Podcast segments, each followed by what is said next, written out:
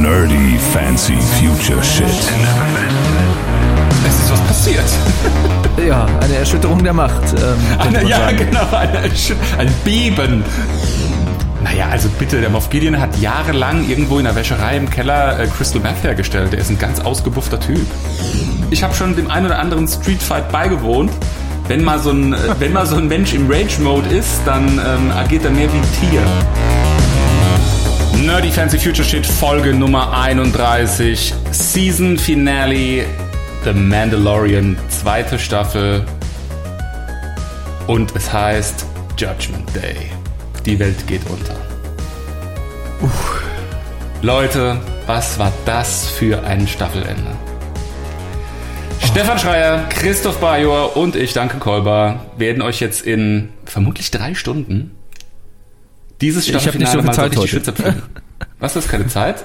Ich habe keine Zeit heute. Ich muss. Es ist, es ist A, Lockdown, Stefan, und B, Ausgangssperre. ja, und vielleicht habe ich ja was zu Hause zu tun. Mein Bad Ich sauber muss, machen. ich muss kochen und meinen Social Media Account der Steff Koch pflegen. Nee, der ist, der hat, der hat Winterpause. Winterspeck. Ja, Stefan, äh, Stefan muss seine Wände in äh, Laserschwert grün streichen. oh ja.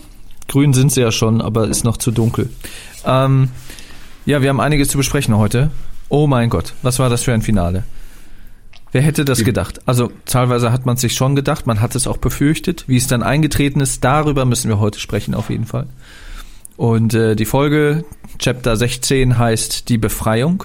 Ne, selbsterklärend, weil es geht ja auch darum, Baby Yoda, Schrägstrich Grogu, aus den Fängen von Moff Gideon zu befreien. Was ja seit mehreren Folgen oder vor allem seit der letzten Folge der Plan war und immer noch ist. Und ähm, ja, wir gehen ja sonst immer so ein bisschen ähm, durch die Episode. Das werden wir uns heute mehr oder weniger sparen, weil ja, es ist ähm, Es ist was passiert. ja eine Erschütterung der Macht. Ähm, Eine, ja, sagen. genau. Eine, ein Beben. Eine Beben. Ja. Also ganz kurz, also wir starten halt mit direkt mit der Verfolgungsjagd der Slave One hinter so einem Lambda-Shuttle hinterher, wo äh, Dr. Pershing drin sitzt.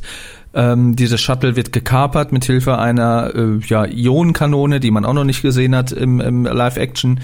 Ähm, ja, dann dreht quasi ein Pilot durch und ähm, ja, macht dann noch so ein paar Andeutungen bezüglich des Imperiums.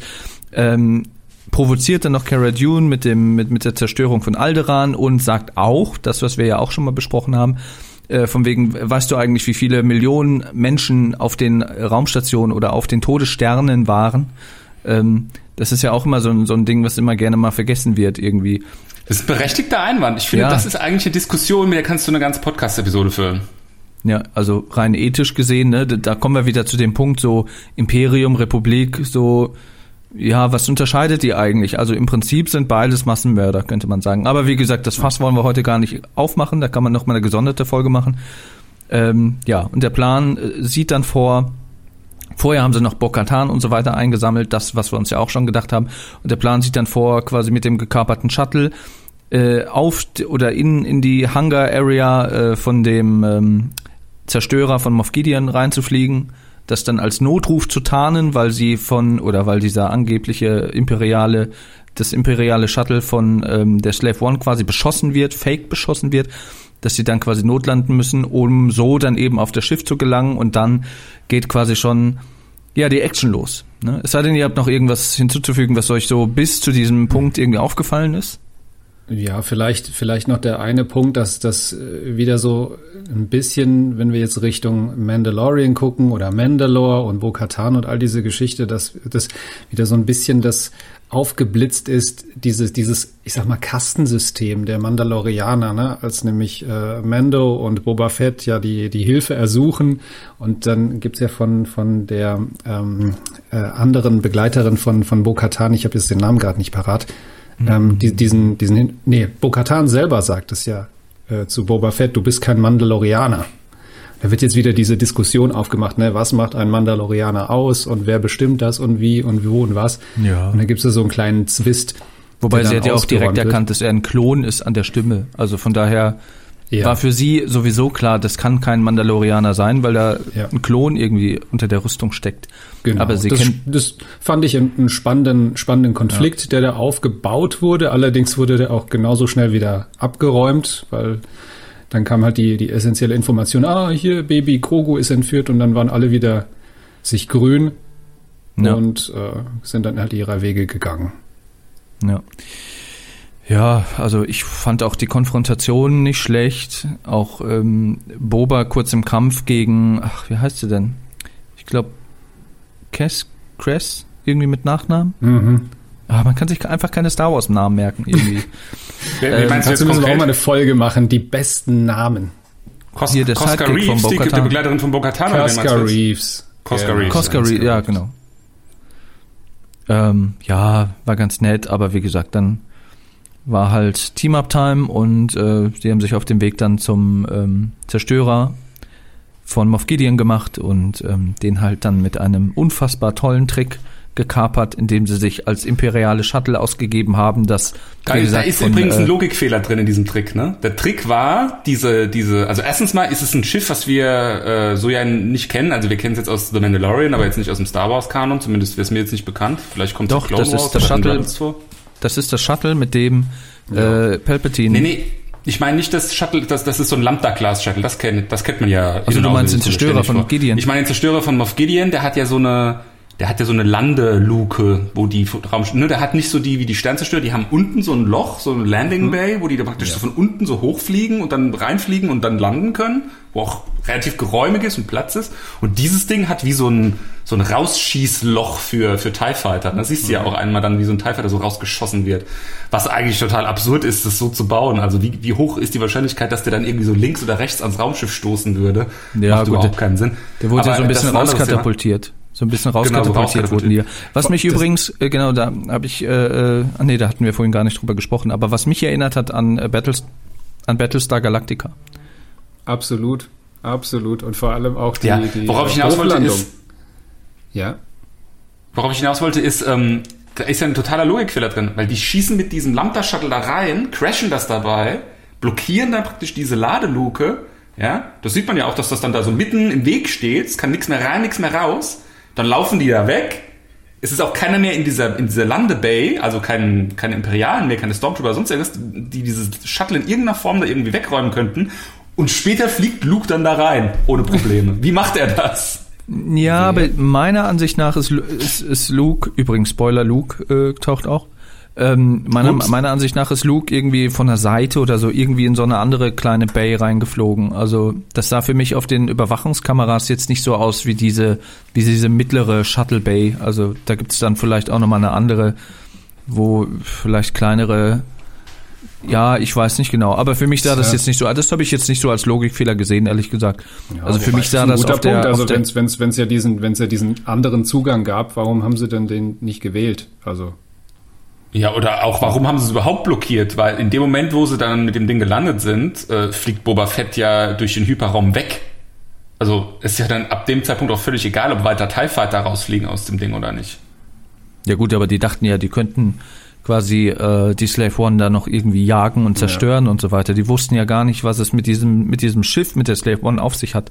Also für die war das wahrscheinlich im ersten Moment halt irgendwie Piraten und ja, schicken wir mal irgendwie ein paar TIE Fighter raus. Ja. Die wurden ja ich dann meine nur, es macht keinen Sinn, das Ding zu blockieren für die, wenn eh klar ist, dass Boba Fett dann sowieso abhaut. Ich dachte, Boba Fett bleibt da und hilft mit und deswegen muss es blockiert so. werden, dass der irgendwie andocken kann und die nicht irgendwie Slave One zerstören können äh, äh, mit TIE Fightern oder sowas. Ja? Nee, Das hatte ich so gar nicht im, auf dem Schirm. Ich glaube, das war einfach nur der äh, Not geschuldet. Die musste irgendwie landen und fertig, das war's. Aber äh, tatsächlich fällt mir jetzt, äh, auf, dass es insofern in dieser Folge echt viele so Battlestar Galactica-Referenzen gab. Äh, Wenn man sich so die Dunkeltruppen auch angeschaut hat, die hatten ja so ein bisschen was von Zylonen, wie sie da so Nee, rummarschieren und so. also die Dunkeltruppen sind eine ganz klare Anspielung und Hommage an Terminator. ja, das sieht man ja auch in der einen Einstellung. Auch, äh, da auch, kommen wir ja ja. gleich noch zu. Aber äh, was ich auch noch sagen wollte, ähm, die, die Bruchlandung, die sie dann, dann hinlegen, ne, mit Bo-Katan dann am, am Steuer, also Katie Sackhoff. Genau so eine Bruchlandung legt sie nämlich auch in der Folge von Battlestar Galactica hin. Stimmt. Wo sie in so eine, in so eine Shuttle-Bucht da reinballert. Ja, Also ja. das Ich erinnere mich für, dunkel, für, ja, das Für die das Leute, die es kennen, Fall. war das auch so ein kleiner, kleiner Augenzwinkerer. ja. Gibt's das auf irgendwelchen Streamingdiensten eigentlich? Ich habe ähm, ich hab da noch nie eine Folge von gesehen, Battlestar Galactica, muss ich gestehen. Also nicht auf, nicht auf Netflix. Das, Disney hat's nicht drin, bei Sky habe ich es auch noch nie gesehen. Prime Ja. glaube ich auch nicht. Ja, weiß nicht, vielleicht ploppt das mal irgendwann wieder auf, aber ist meiner Ansicht nach sehr empfehlenswert. Also ich mochte Ja. die Serie sehr, also die hatte auch so ein bisschen ähm, neue, ja nicht neue Standards will ich nicht sagen, aber es war halt so ein, so ein anderer, so eine andere, andere Art von Raumkämpfen mit den, mit den Jägern und so weiter. Es war so ein bisschen Shaky Cam und so ein bisschen, ja auch so ein bisschen realistischer irgendwie. Es war irgendwie leise, also ne, du hörst im, im Weltraum ja eigentlich nix, auch keine Explosion und so. Und das war irgendwie, also lohnt sich meiner, meiner Ansicht nach. Ja, also die war nicht schlecht. Und auch Ja. dieser Kniff, dass du dann quasi diese menschlichen Zylonen dann hattest, äh, hattest du natürlich noch einen ganz anderen Zugang zu, Mhm. zu der Feindesseite, sage ich mal. Und dann konnte man wunderbar auch mit solchen so, ist das jetzt einer, ist das keiner? Und so ein bisschen damit spielen. ja. Ähm, deswegen war so das, das, das Gut und Böse war dann nicht so ganz klar austariert wie in der, in der Ursprungs, ähm, in der Ursprungsserie aus den 70ern. Die auch meiner Meinung, also bin ich quasi mit aufgewachsen. Fand ich auch immer toll. Vor allem dann die, ich weiß nicht, welche Staffel das dann war, aber die dann quasi auf der Erde spielt irgendwann. Mhm. Ne, mit, dem, mit den Nachfahren sozusagen von, ähm, ah, war das noch Apollo? Nee, das war nicht mehr Ja, Apollo. ist Apollo und Starbuck und Adama. Ja, genau, aber als sie dann auf der Erde waren, waren das ja zwei andere Helden. Die hießen nicht mehr Apollo und Starbuck, glaube ich. Nee,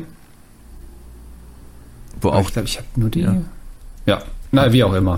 Ach ja, da kann man auch nochmal eine Folge zu machen. Also Battlestar Galactica, finde ich, ist auch ein wundervolles ähm, Science-Fiction-Franchise, äh, wo ich mir auch alles irgendwie reinziehen würde, was da noch käme. Caprica zum Beispiel, die Serie habe ich auch geguckt, aber die, Mhm. naja, lassen wir das. die hat nicht so im Weltraum gespielt, das war nicht so, Nee. war nicht so meins.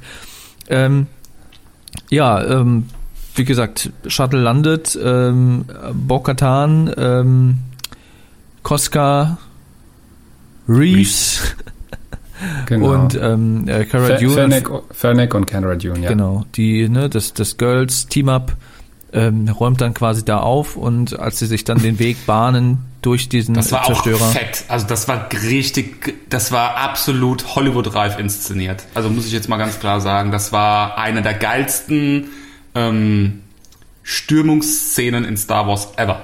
Über alle Filme hinweg und äh, toll inszeniert. Also hatte ich einen absoluten Gänsehautmoment.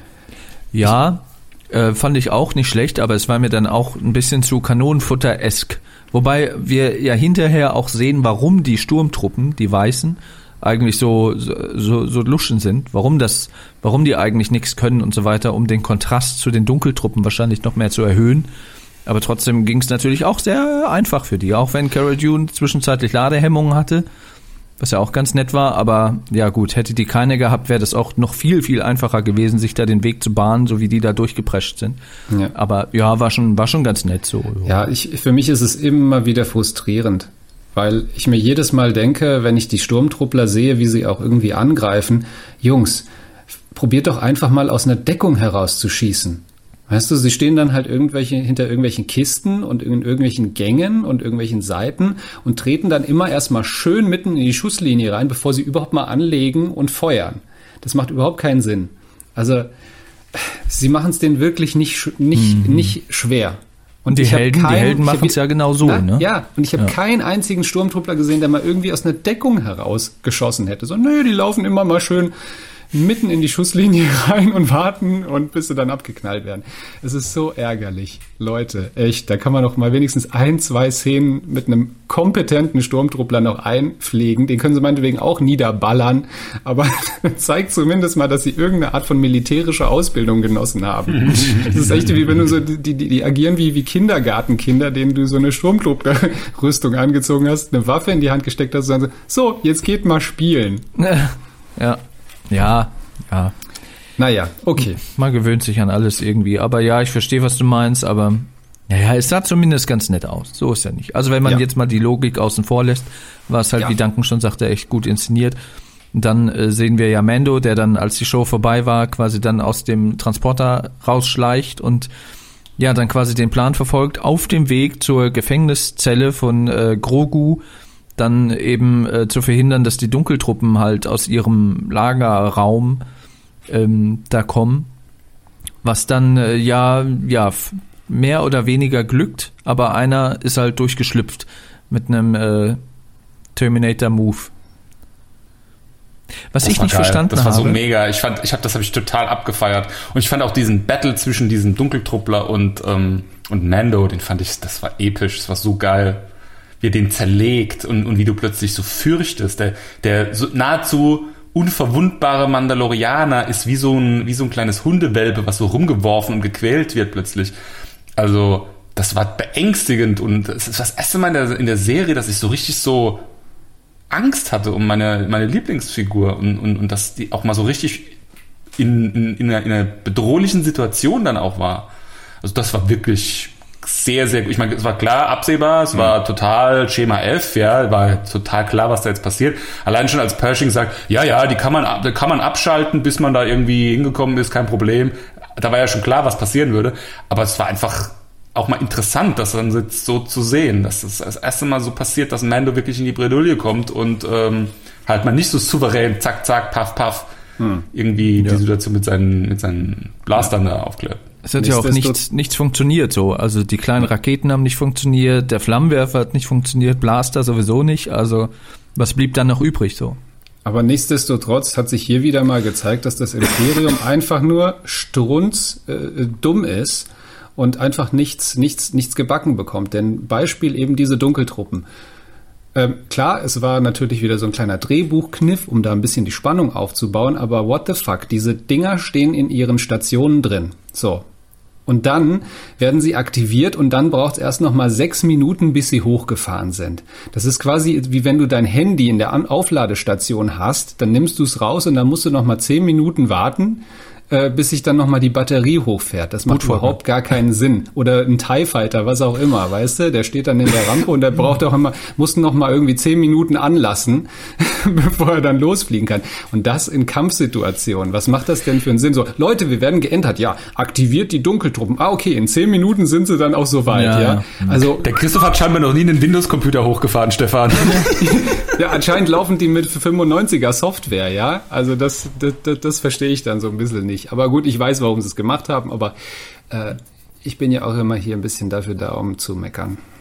Ja, ja. Also was ich von denen halten soll, weiß ich auch noch Ich nicht finde die einfach genau. nur geil. Ich finde die, also ich, ich, ich beschwimme mich ja jetzt schon äh, die ganze Staffel über darüber, dass ich meinen Roboter nicht bekomme. Ich habe ihn auch nicht bekommen, nach wie vor. Ähm, also den lustigen Roboter. Sidekick, nee, dafür ist jetzt zu spät. Aber dafür habe ich die Dunkeltruppen bekommen und die sind wirklich geil. Also ich stehe ja auch auf Terminatoren, finde ich auch einfach coole Roboter. Und die haben für mich den absoluten Terminator-Vibe. Und ich finde auch dieses Design von den Rüstungen von denen, also dieses ist ja eine ganz klare Anspielung an Darth Vaders Maske, Ja. äh, wie, wie, wie die Köpfe von denen designt sind und auch diese roten Augen und so. Mega geil, die sind richtig cool. Also so ein Design wie von den Dunkeltruppen, ja, was eigentlich relativ simpel ist, ja, weil die haben einfach die Maske von Vader genommen und haben die einfach mal in so einem 3D-Modellierungsprogramm einfach mal so ein bisschen ummodelliert, wenn du mich fragst. Sowas hätte ich mir in den Abrams-Filmen gewünscht, dass einfach mal was Geiles, Ikonisches da ist, wo du sagst so, ja, das ist was Neues, was auch geil ist und nicht, ja, das ist more of the same, bisschen irgendwie runtergelutscht und weicher gezeichnet und bla bla bla, so wie diese neuen Stormtrooper-Uniformen, die braucht kein Mensch da in den Abrams-Filmen, diese weich gezeichneten, weich gelutschten neuen Stormtrooper-Rüstungen, voll der Quatsch. Ah, die erinnert sich auch keine Sau mehr in ein paar Jahren, ja. Aber äh, die Dunkeltruppen, die haben Erinnerungspotenzial. Die haben, die haben richtig cooles Design. Vor allem Äh, auch einen tollen Soundtrack, wenn die, wenn die aufgetreten sind. Das hat, das hat mich echt, das fand ich richtig gut. Also dann kam da der Bass rein, da kam so dieser, dieser Elektro-Sound, da hat's richtig gewummert. Ja, also da hast du voll auf die Zwölf drauf bekommen, so hier, das sind, die sind bad, ja. Das war so die Handschrift Also die- von äh, Ludwig Göransson auch, ne? Dieses, dieses, nicht nur dieses Orchestrale, was man von John Williams kennt, sondern halt auch dieses, dieses technische, dieses, elektronische, gerade so im, im, Ja. im Zuge von, von Droiden, wie es ja dann auch äh, vorher erklärt wurde, dass es welche sind, so, dass es halt einfach kalt, elektronisch und, und basslastig und das war schon vom, vom, vom Ton her, von der Musik her, fand ich das auch cool, ja. Ja, generell Mandalorian musiktechnisch grandios, ganz, also Oscar-verdächtig, wenn du mich fragst. Das ist richtig toll, was die da abgeleistet haben. Ganz besonders äh, unter dem Aspekt, dass du hier Star Wars hast, ja, und jeder geht hier immer davon aus, äh, Star Wars hört halt sich immer wie Star Wars an und die der Serie eine ganz eigene musikalische Handschrift verpasst haben, ohne sich aber so weit zu entfernen, dass du es nicht mehr irgendwie erkennst oder dass es fremd wirkt. Also das ist ja auch ein, muss man auch mal respektieren, äh, das ist ja auch ein, ein, ein, absoluter äh, großer Wurf, wenn man sowas auch hinbekommt, dass es passt. Ja, aber das liegt auch, wie gesagt, an, an dem Göransson, der halt wirklich Musikkomponist technisch da halt in der Champions League mittlerweile kickt. Ähm, das ist halt schon, schon echt großes, großes Kino. Der hat, glaube ich, auch den Soundtrack zu Tenet gemacht, ähm, der ja auch sehr, sehr outstanding ist. Irgendwie auch sehr basslastig, sehr elektronisch, sehr, also der haut da echt auf die Zwölf und äh, fordert von, von Subwoofern alles, äh, was sie hergeben. Also ähm, zusätzlich zu, zu noch kleineren melodischen Sachen, so das Thema vom, vom Mando zum Beispiel, dieses äh, äh, äh, das ist so auch so irgendwie markant und das passt irgendwie Ich auch schon wieder so in dieses in dieses eigentliche Weltraum-Western-Setting und so. Also wie gesagt, das ist äh, musikalisch finde ich das auch grandios. Das hat äh, Jamba Spar-Abo Klingeltonpotenzial. Ich wollte es mir gerade schon äh, äh, erbeten, dass du es nochmal machst, Stefan, damit ich es mir runterladen kann. Das will ich als, als, SM, als SMS-Benachrichtigung will ich das haben. A cappella. Stefan A cappella. ja. Ah ja, ja, wie gesagt. Aber jetzt nochmal zu dem Punkt mit dem, mit dem Kampf gegen, gegen diesen Dunkeltruppler. Ähm, ja, da gebe ich dir recht. Äh, danke, fand ich auch gut. Ähm, vor allem, weil du da tatsächlich mal den Eindruck hattest, oh, okay, Mando geht's schlecht, dem geht's an Kragen, da könnte echt, also er ist in Gefahr. Da hatte ich mal tatsächlich die, den Eindruck, er ist wirklich in Gefahr. War er noch nie. Zwei Staffeln sind rum, er war noch nie in Gefahr. Ja. Er Also die, auch die, echt die größte Stöhnen. Gefahr Ja. war eigentlich damals, als er auf diesem Eisplanet mit der Froschlady irgendwie äh, gecrashed ist. Da hatte man so gedacht, so, oh, jetzt könnten sie erfrieren irgendwie. Aber das war ja keine direkte Bedrohung jetzt. Also ich meine, gut, die Spinne kam dann auch, die war auch sehr überwältigend, aber das war ja ein Monster. Ich meine jetzt so im, im, im reinen Zweikampf so, ähm, ich sag mal, humanoides Wesen gegen humanoides Wesen, auch wenn das jetzt äh, ein Roboter war, da, da war er noch nie in Gefahr, so wirklich. Ja. Wie, wie, wie fandet ihr die Szene, als äh, der Droide, der Dunkeltruppler, dann auf seinen Helm eingeschlagen hat und äh, er Mando quasi mit dem Helm in die Wand drückt, aber dem Helm halt überhaupt nichts passiert? War das für euch überraschend oder war das so irgendwie so, oh, was soll das jetzt? Das war für mich genau der Fight zwischen Terminator 2, zwischen T1000 und T800 Arnold Schwarzenegger. Der kriegt ja auch äh, so richtig eingeschenkt und wird ja dann irgendwie so lange irgendwie gegen die Wand geklatscht, bis dann auch irgendwie das Fleisch irgendwie von dem, von dem Schädel runterfällt und man irgendwie so die Hälfte von seinem Gesicht dann irgendwie sieht. Da wird er auch irgendwie, ich weiß gar nicht, ob er in die Wand gedrückt wird, schon so lange her. Aber das ist so genau die gleiche, der gleiche Kampf irgendwie so. Gib, schlag so lange auf den Schädel ein, bis sich nichts mehr rührt, irgendwie so auf die Art. Das hat mich total daran äh, erinnert.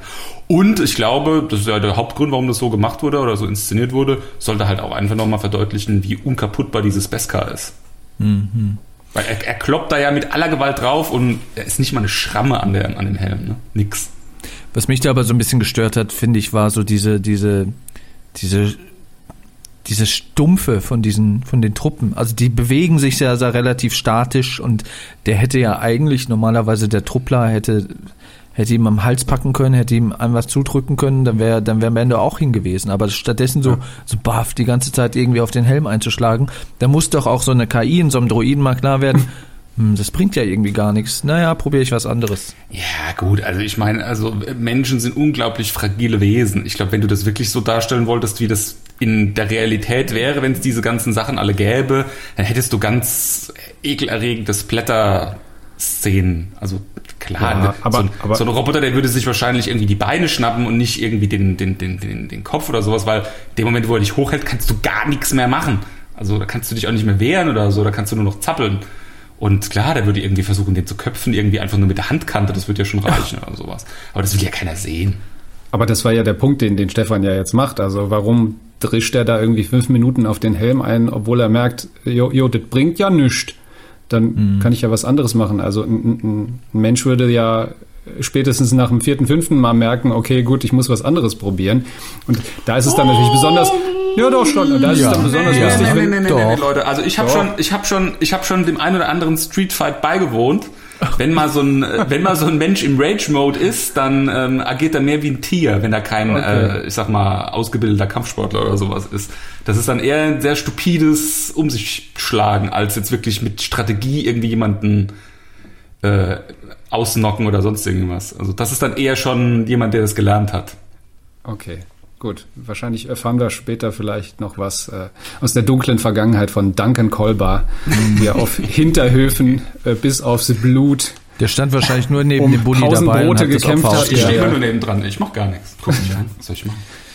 Ja, ähm, Mando äh, gelangt ja dann doch an den Schalter und äh, schafft es, die Luftschleuse von diesem Lagerraum, wo die restlichen Dunkeltruppen drin sind, äh, zu öffnen und sie werden dann halt ins All gesogen. Aber jeder, der halt schon mal mindestens einen Science-Fiction-Film gesehen hat, weiß, oh, die kommen wieder zurück. Oder auch die Robert Rodriguez-Folge, in der die ja geflogen sind.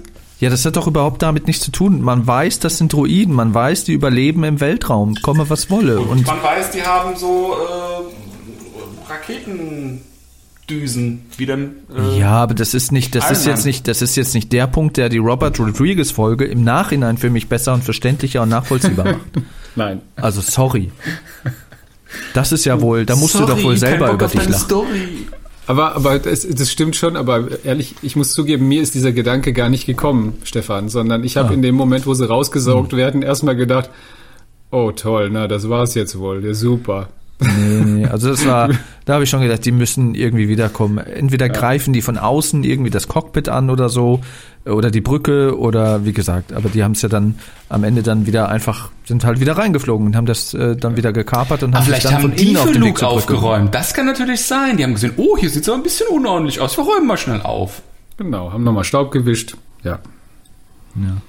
Ja, ähm, wie gesagt, dann, ähm, also wir müssen noch erklären, Mando hat dann äh, den ähm, Truppler dann ja mit dem Beskar-Speer in den Hals gestochen und dann quasi so ein bisschen ausgehebelt, dass da was kaputt geht. Also es ist ja oft so, dass gerade so bei so Rüstungen ist ja die, die Schwäche halt immer so am Hals, da wo, wo der Helm endet und äh, wo quasi der Rest der Rüstung irgendwie dann anfängt. Das ist ja meistens immer eine Schwachstelle, so das kennt man auch aus so Mittelalter-Ritterfilmen oder so oder auch anderen äh, droidenartigen ähm, Figuren. Mir fällt jetzt kein Beispiel ein, aber das hat mich wenig überrascht. Also da hatte dann halt genau die Stelle gefunden und dann war die Messe gelesen, ja. Ging es dann doch zu schnell? Ist, ist übrigens, ist übrigens meiner Meinung nach auch so ein totaler Logikfehler in Science Fiction im, im, im, im Generellen so. Ne? Also diese, diese Analogie zwischen Mensch und, und äh, menschenähnlichem Roboter. Ja. Also dass die, dass die, dass das Gehirn, ne, der, der Prozessor von einem äh, Roboter in, im Kopf sitzen muss. Das ist so ein totaler Blödsinn. Wenn du einen Roboter baust, dann baust du doch nicht das wichtigste Teil in das empfindlichste, in die empfindlichste Extremität. Das baust du in die Mitte, da wo normalerweise das Herz wäre oder sowas.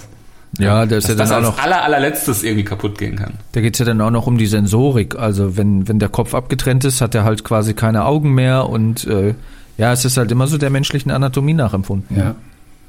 Ja, diese humanoiden Roboter, ne? Also jetzt zum Ja, Beispiel ja. so ein R2D2, da ist es ja nicht so. Da hast du ja so diese Sensoren so überall rundrum und so weiter und so fort. Da ist es mehr so, wie man wirklich einen Roboter bauen würde, glaube ich. Aber jetzt, ja, auch bei Terminator, bei Terminator ist es ja sogar so, dass der, der Chip, den sie da irgendwie ausbauen, der sitzt ja auch im Kopf. Die müssen so eine Gehirnoperation irgendwie vornehmen. Also das ist so ein Ding, da können sich die Menschen nicht davon lösen, wenn sie Science Fiction schreiben, dass der Kopf irgendwie ein ganz wichtiges zentrales Organ ist, irgendwie so der, der Sitz der Seele, ne? Also in, dem, in der Form bei einem Roboter dann die CPU dann so. Ja, naja. Naja, wie gesagt, also Guter Punkt. Man hat aber gesehen, Mendo hat sich sehr schwer getan und man weiß dann eigentlich auch, also ich habe mir gedacht, okay, die kommen irgendwie wieder rein, auf jeden Fall, weil es halt keine Wesen sind, die im All erfrieren können. Ähm, und wo ich mir dann schon gedacht habe, okay, der hat sich da mit einem schwer getan. Also wenn da jetzt wirklich irgendwie die ganze, die ganze, der ganze Zug vor denen steht, haben die halt nicht den Hauch einer Chance. Ähm, naja, und dann ging es ja weiter Richtung Grogus Zelle. Ähm, er ähm, ja, macht dann noch die beiden Wachen äh, platt macht die Tür auf und dann steht da schon Moff Gideon mit dem Dunkelschwert in der Hand über äh, Grogu und sagt, keinen Schritt weiter, sonst, ne, und lasst den Blaster fallen, etc.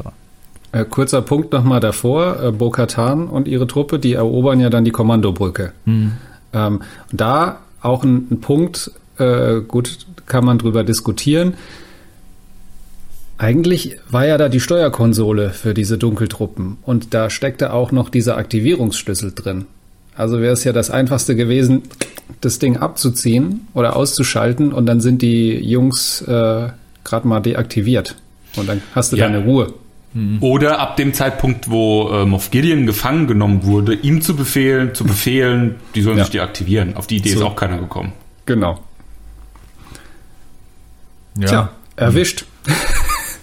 Dadim, Logikfehler. Ist so. Ist so. Ja. ja, ja, also wie gesagt, dann. Ich habe auch so ein bisschen die Offizierin vermisst, weil irgendwie hat die so einen markanten Eindruck gemacht die ganze Zeit, die Handlangerin, und dann, ja, wo war die? Also die wurde wahrscheinlich so mir nichts, dir nichts, dann da auch irgendwo mit auf der Brücke um die Ecke gebracht. Ja. Ähm, wo ich auch dachte, dass die nochmal irgendwie so einen Moment bekommt, wo es irgendwie den, den Protagonisten nochmal schwerer macht auf irgendeine Art und Weise, aber ja, die war dann auch weg. Ähm, genau. Und dann, wie gesagt, Gefängniszelle, die Konfrontation, wo wir ja auch quasi jetzt die ganze Staffel drauf gewartet haben zwischen Mando und Moff Gideon. Äh, Moff Gideon hat ja nach wie vor Grogu in seiner Gewalt, bedroht ihn mit dem, mit dem Schwert. Aber Mando sagt ihm, ich will eigentlich nur das Kind, so, lass mich in Ruhe, du kannst deinen Scheiß behalten. Äh, wo sich dann ja auch Moff Gideon augenscheinlich drauf eingelassen hat. Und ja auch gesagt hat, ja, ich habe das, was ich von ihm wollte, ich habe sein Blut, ähm, wo man sich natürlich immer noch fragt, was hat er damit vor? Was hat er damit gemacht? Was hat er damit gemacht, obwohl Dr. Pershing noch gar nicht an Bord war? Wo war Mhm. der überhaupt? Vielleicht war es auch nur eine Finte. Ne? Nö, das glaube ich jetzt nicht. Das, da, dadurch hat jetzt Mandalorian noch nie bestochen, dass er irgendwo was behauptet hat, was später sich irgendwie als falsch herausgestellt hat. Das wäre mehr so Game of Thronesig. Ähm, ich, ja, ich glaube, das wird dann einfach Thema nicht der nächsten Staffel, das glaube ich nicht. Aber vielleicht ähm, ein Thema in der Ahsoka Tano-Serie, vielleicht ein Thema von dem, ähm, was da Ja. noch angekündigt ist, der neuen Serien. Ja. Da lass uns gleich nochmal drüber sprechen. Also Ja. ich meine auch, dass irgendwie, ich weiß nicht, welcher Schauspieler das war oder ob das irgendwie Dave Filoni oder so war, dass da halt in der dritten Staffel einige Fragen, die halt noch offen sind, halt dann auch beantwortet werden würden. Nee, Aber- ich, ich glaube, ich glaube wirklich, jetzt an, sind wir an dem Punkt angelangt, wo man wirklich relativ safe behaupten kann, das ist so ein Cinematic, Marvel Cinematic Universe Ding, die fangen jetzt an, Handlungsstränge und auch ähm, einfach, ähm, ich sag jetzt mal so, so, so, so, wie willst du das nennen, irgendwie ähm, Agenden sozusagen aufzumachen, die in unterschiedliche Richtungen dann aufgelöst werden. Also es wird nicht, glaube ich, alles, was jetzt hier, das haben wir nämlich jetzt auch gesehen, ich, äh, ich, ich, ich äh, enthülle das jetzt einfach mal, äh, indem wir hier in dieser finalen Folge überhaupt gar nichts von Admiral Thrawn gesehen haben, dass äh, ein Thema hier von Ahsoka aufgemacht wurde, was hier in dieser Serie vielleicht so gar nicht weiter fortgeführt wird, aber dann halt in ihrer Serie vielleicht. Ja, Ja, aber es geht ja nicht, so es geht ja nicht um Thrawn, es geht ja darum, was Moff Gideon mit dem Blut von Grogu vorhatte und um Ja, ja, diese mutmaßlichen. Klonexperimente. Und das wird bei The. Mandalorian weitergeführt. Nee, Muss, das, das muss. weiß ich nicht. Doch. Also ja, kann sein. Ich will nicht sagen, dass es definitiv nicht so ist, aber ich kann mir vorstellen, dass das vielleicht einfach ein, ein Thema ist, was vielleicht wird es in Mandalorian auch nochmal wieder erwähnt oder so, aber ich könnte mir vorstellen, dass das einfach jetzt ein, ein größeres Thema wird und dass das nicht nur jetzt praktisch bei The Mandalorian thematisiert wird und weitergeführt wird. Das will ich damit sagen. Ich glaube einfach, dass die jetzt praktisch so ein ganzes Bouquet an Themen aufmachen. Ja? Einige Themen wurden ja schon aufgemacht. Ich glaube, es werden noch mehr Themen aufgemacht. Und ich glaube einfach, dass die dann in unterschiedlichen Star Wars Serien dann weiter und mehr in der Tiefe dann beleuchtet werden. Ja, aber da sind wir genau bei dem Thema, was wir in der Folge, die jetzt noch kommen wird, besprochen haben, dass ich keinen Bock habe, irgendwie zig Serien gucken zu müssen, um dann irgendwie äh, Fragen beantwortet zu bekommen. Also es gibt, also meiner Ansicht nach muss es halt, die, die, die Story Arcs müssen halt in den Serien bleiben. Es kann nicht sein, dass diese Frage irgendwie dann bei Ahsoka Tano beantwortet wird. Nee, der, das- dieser, der- der dieses Fass, dieses Fass wurde aufgemacht in äh, The Mandalorian und da will ich es auch beantwortet sehen. Nee, wenn sich da noch, wenn sich, wenn sich, wenn sich da noch andere Sachen irgendwie abspalten, Crossover etc. pp, was jetzt nicht so bedeutungsvoll ist, um oder was nicht voraussetzt, eine andere Serie geguckt haben zu müssen, dann ja, aber diese ganze, diese ganze, auch dieser Thrawn-Thematik, das wird in Ahsoka stattfinden, bin ich mir hundertprozentig Lass uns sicher. das mal ganz kurz einführen, aber die, das Thema. Lass uns aber die, die- die aber die Klon-Thematik, du lässt mich jetzt erstmal ausreden, bitte. Die Klon-Thematik, die wird und muss in Mandalorian äh, aufgelöst werden. Ich weiß, du bist Ich der anderer will- Meinung, ich aber deswegen kannst du ich- andere Leute ausreden lassen. Mi, mi, mi, mi, mi, mi, mi. Ich hab Pipi im Auge. Ja, also weiter geht's im Text. Wir sind immer noch in der Gefängniszelle. Ähm, natürlich meint es äh, Moff Gideon nicht ernst und attackiert dann von hinten. Ist eigentlich auch ein, ein, ein arschiger Move, ne? jemanden von hinten dann einfach erschlagen zu wollen. Aber er hatte da wohl auch nicht auf dem Schirm, dass er halt Beskar trägt und Beskar irgendwie lichtschwertresistent ist, wo ich mir denke, das muss er doch wissen. Aber Naja, nein. also bitte, der Moff Gideon hat jahrelang irgendwo in der Wäscherei im Keller äh, Crystal Meth hergestellt. Der ist ein ganz ausgebuffter Typ. So sieht's aus. So sieht's Stefan hat aus. jetzt eine Fragezeichen. Was? Was ja, es, es, ist, es geht um äh, Breaking Bad, aber es ist mir egal, weil ich die Serie nicht gesehen habe. Musst du aber. Ja, ja. Die ist wirklich gut. Ja. Naja, auf jeden Fall kommt es dann zum, zum Fight zwischen Moff Gideon und äh, Mando, was auch zum Glück nicht so durchchoreografiert war. Also es war auch irgendwie schon so ein bisschen rough. Man hat schon gemerkt, dass Moff Gideon einfach irgendwie drauf zu hauen scheint.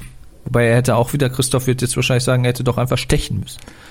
Ja, ja, vielleicht, ja, hätte, hätte. Aber ja, es war wieder sehr, es waren wieder sehr, tele, sehr, sehr stark telegrafierte Hiebe. Also äh, da wird immer extrem ausgeholt. Aber gut, sagen wir mal so. Ähm, in dem Fall drücke ich mal beide Augen zu und sage, das ist quasi im, im Eifer des Gefechts wortwörtlich, ja, und vor allem mit richtig viel Wut im Bauch und, und Kraft und deswegen hat er halt so agiert. Aber natürlich würdest du das im Normalfall nicht so machen. So kämpfst du nicht mit einem Darksaber auch, das durch alles eigentlich durchschneiden kann wie Butter.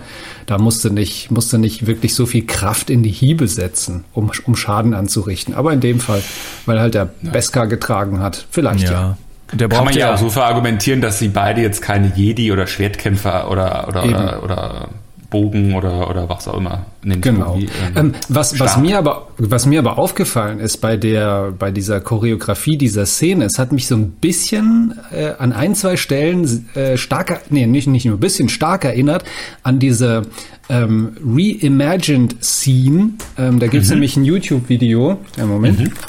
Ich weiß, was du meinst, ja, das ist Ah, sehr gut. Meine Mutter ist gerade gekommen. Hallo.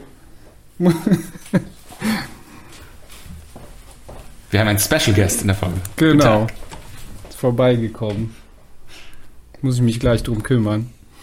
Ähm, also, ähm, da gibt's ja diese Szene auf YouTube. Die haben ja diese, diesen Kampf zwischen Obi-Wan und äh, Darth Vader ja mal äh, neu aufgelegt. Habt ihr das mal zufällig gesehen? Ja, ja, Ja. Das ist so ein Fanfilm, der ist richtig gut. Der ist wirklich, Richtig wirklich gut und da sind so tolle, toll choreografierte Momente drin. Und ähm, da hast du auch äh, eine Szene, wo sie sich die, die, die Schwerter so verkeilen und das eine steckt dann so in der Wand drin und dann drückt Darth Vader Obi-Wan nach hinten und, und währenddessen schneidet dieses Schwert so quasi durch die Wand durch. Und du hattest genau diese gleiche Szene auch hier und auch in manchen Einstellungen, wie, wie Moff Gideon ausholt und da drauf drischt.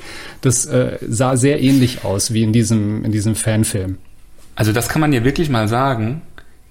Dafür, dass du den krassesten Science-Fiction-Franchise ever, den es in der Menschheitsgeschichte jemals gab, irgendwie in die Hände gelegt bekommst, als ein Abrams, ein Ryan Johnson und wie sie alle heißen, sind die alle immer super krass uninspiriert bei diesen Lichtschwertkämpfen, muss ich sagen. Wenn es Fanfilme teilweise schon besser hinbekommen, das durchzuchoreografieren und einfach geil darzustellen, das ist schon ein Armutszeugnis. Aber ich habe gerade gedacht, wie cool ist das eigentlich für die Macher von diesem Fanfilm, wenn die das sehen und denken, oh geil, die haben unsere Szenen da irgendwie aufgegriffen. Ob es jetzt wirklich so ist, keine Ahnung, vielleicht ist es auch nur Zufall, aber ähm, das ist halt schon auch, das, das ehrt ja auch nochmal dieses, dieses Fandom. So, ne, wenn, wenn da schon Fanfilm-Szenen irgendwie ähm, ähm, reminisziert werden. Sagt man das so?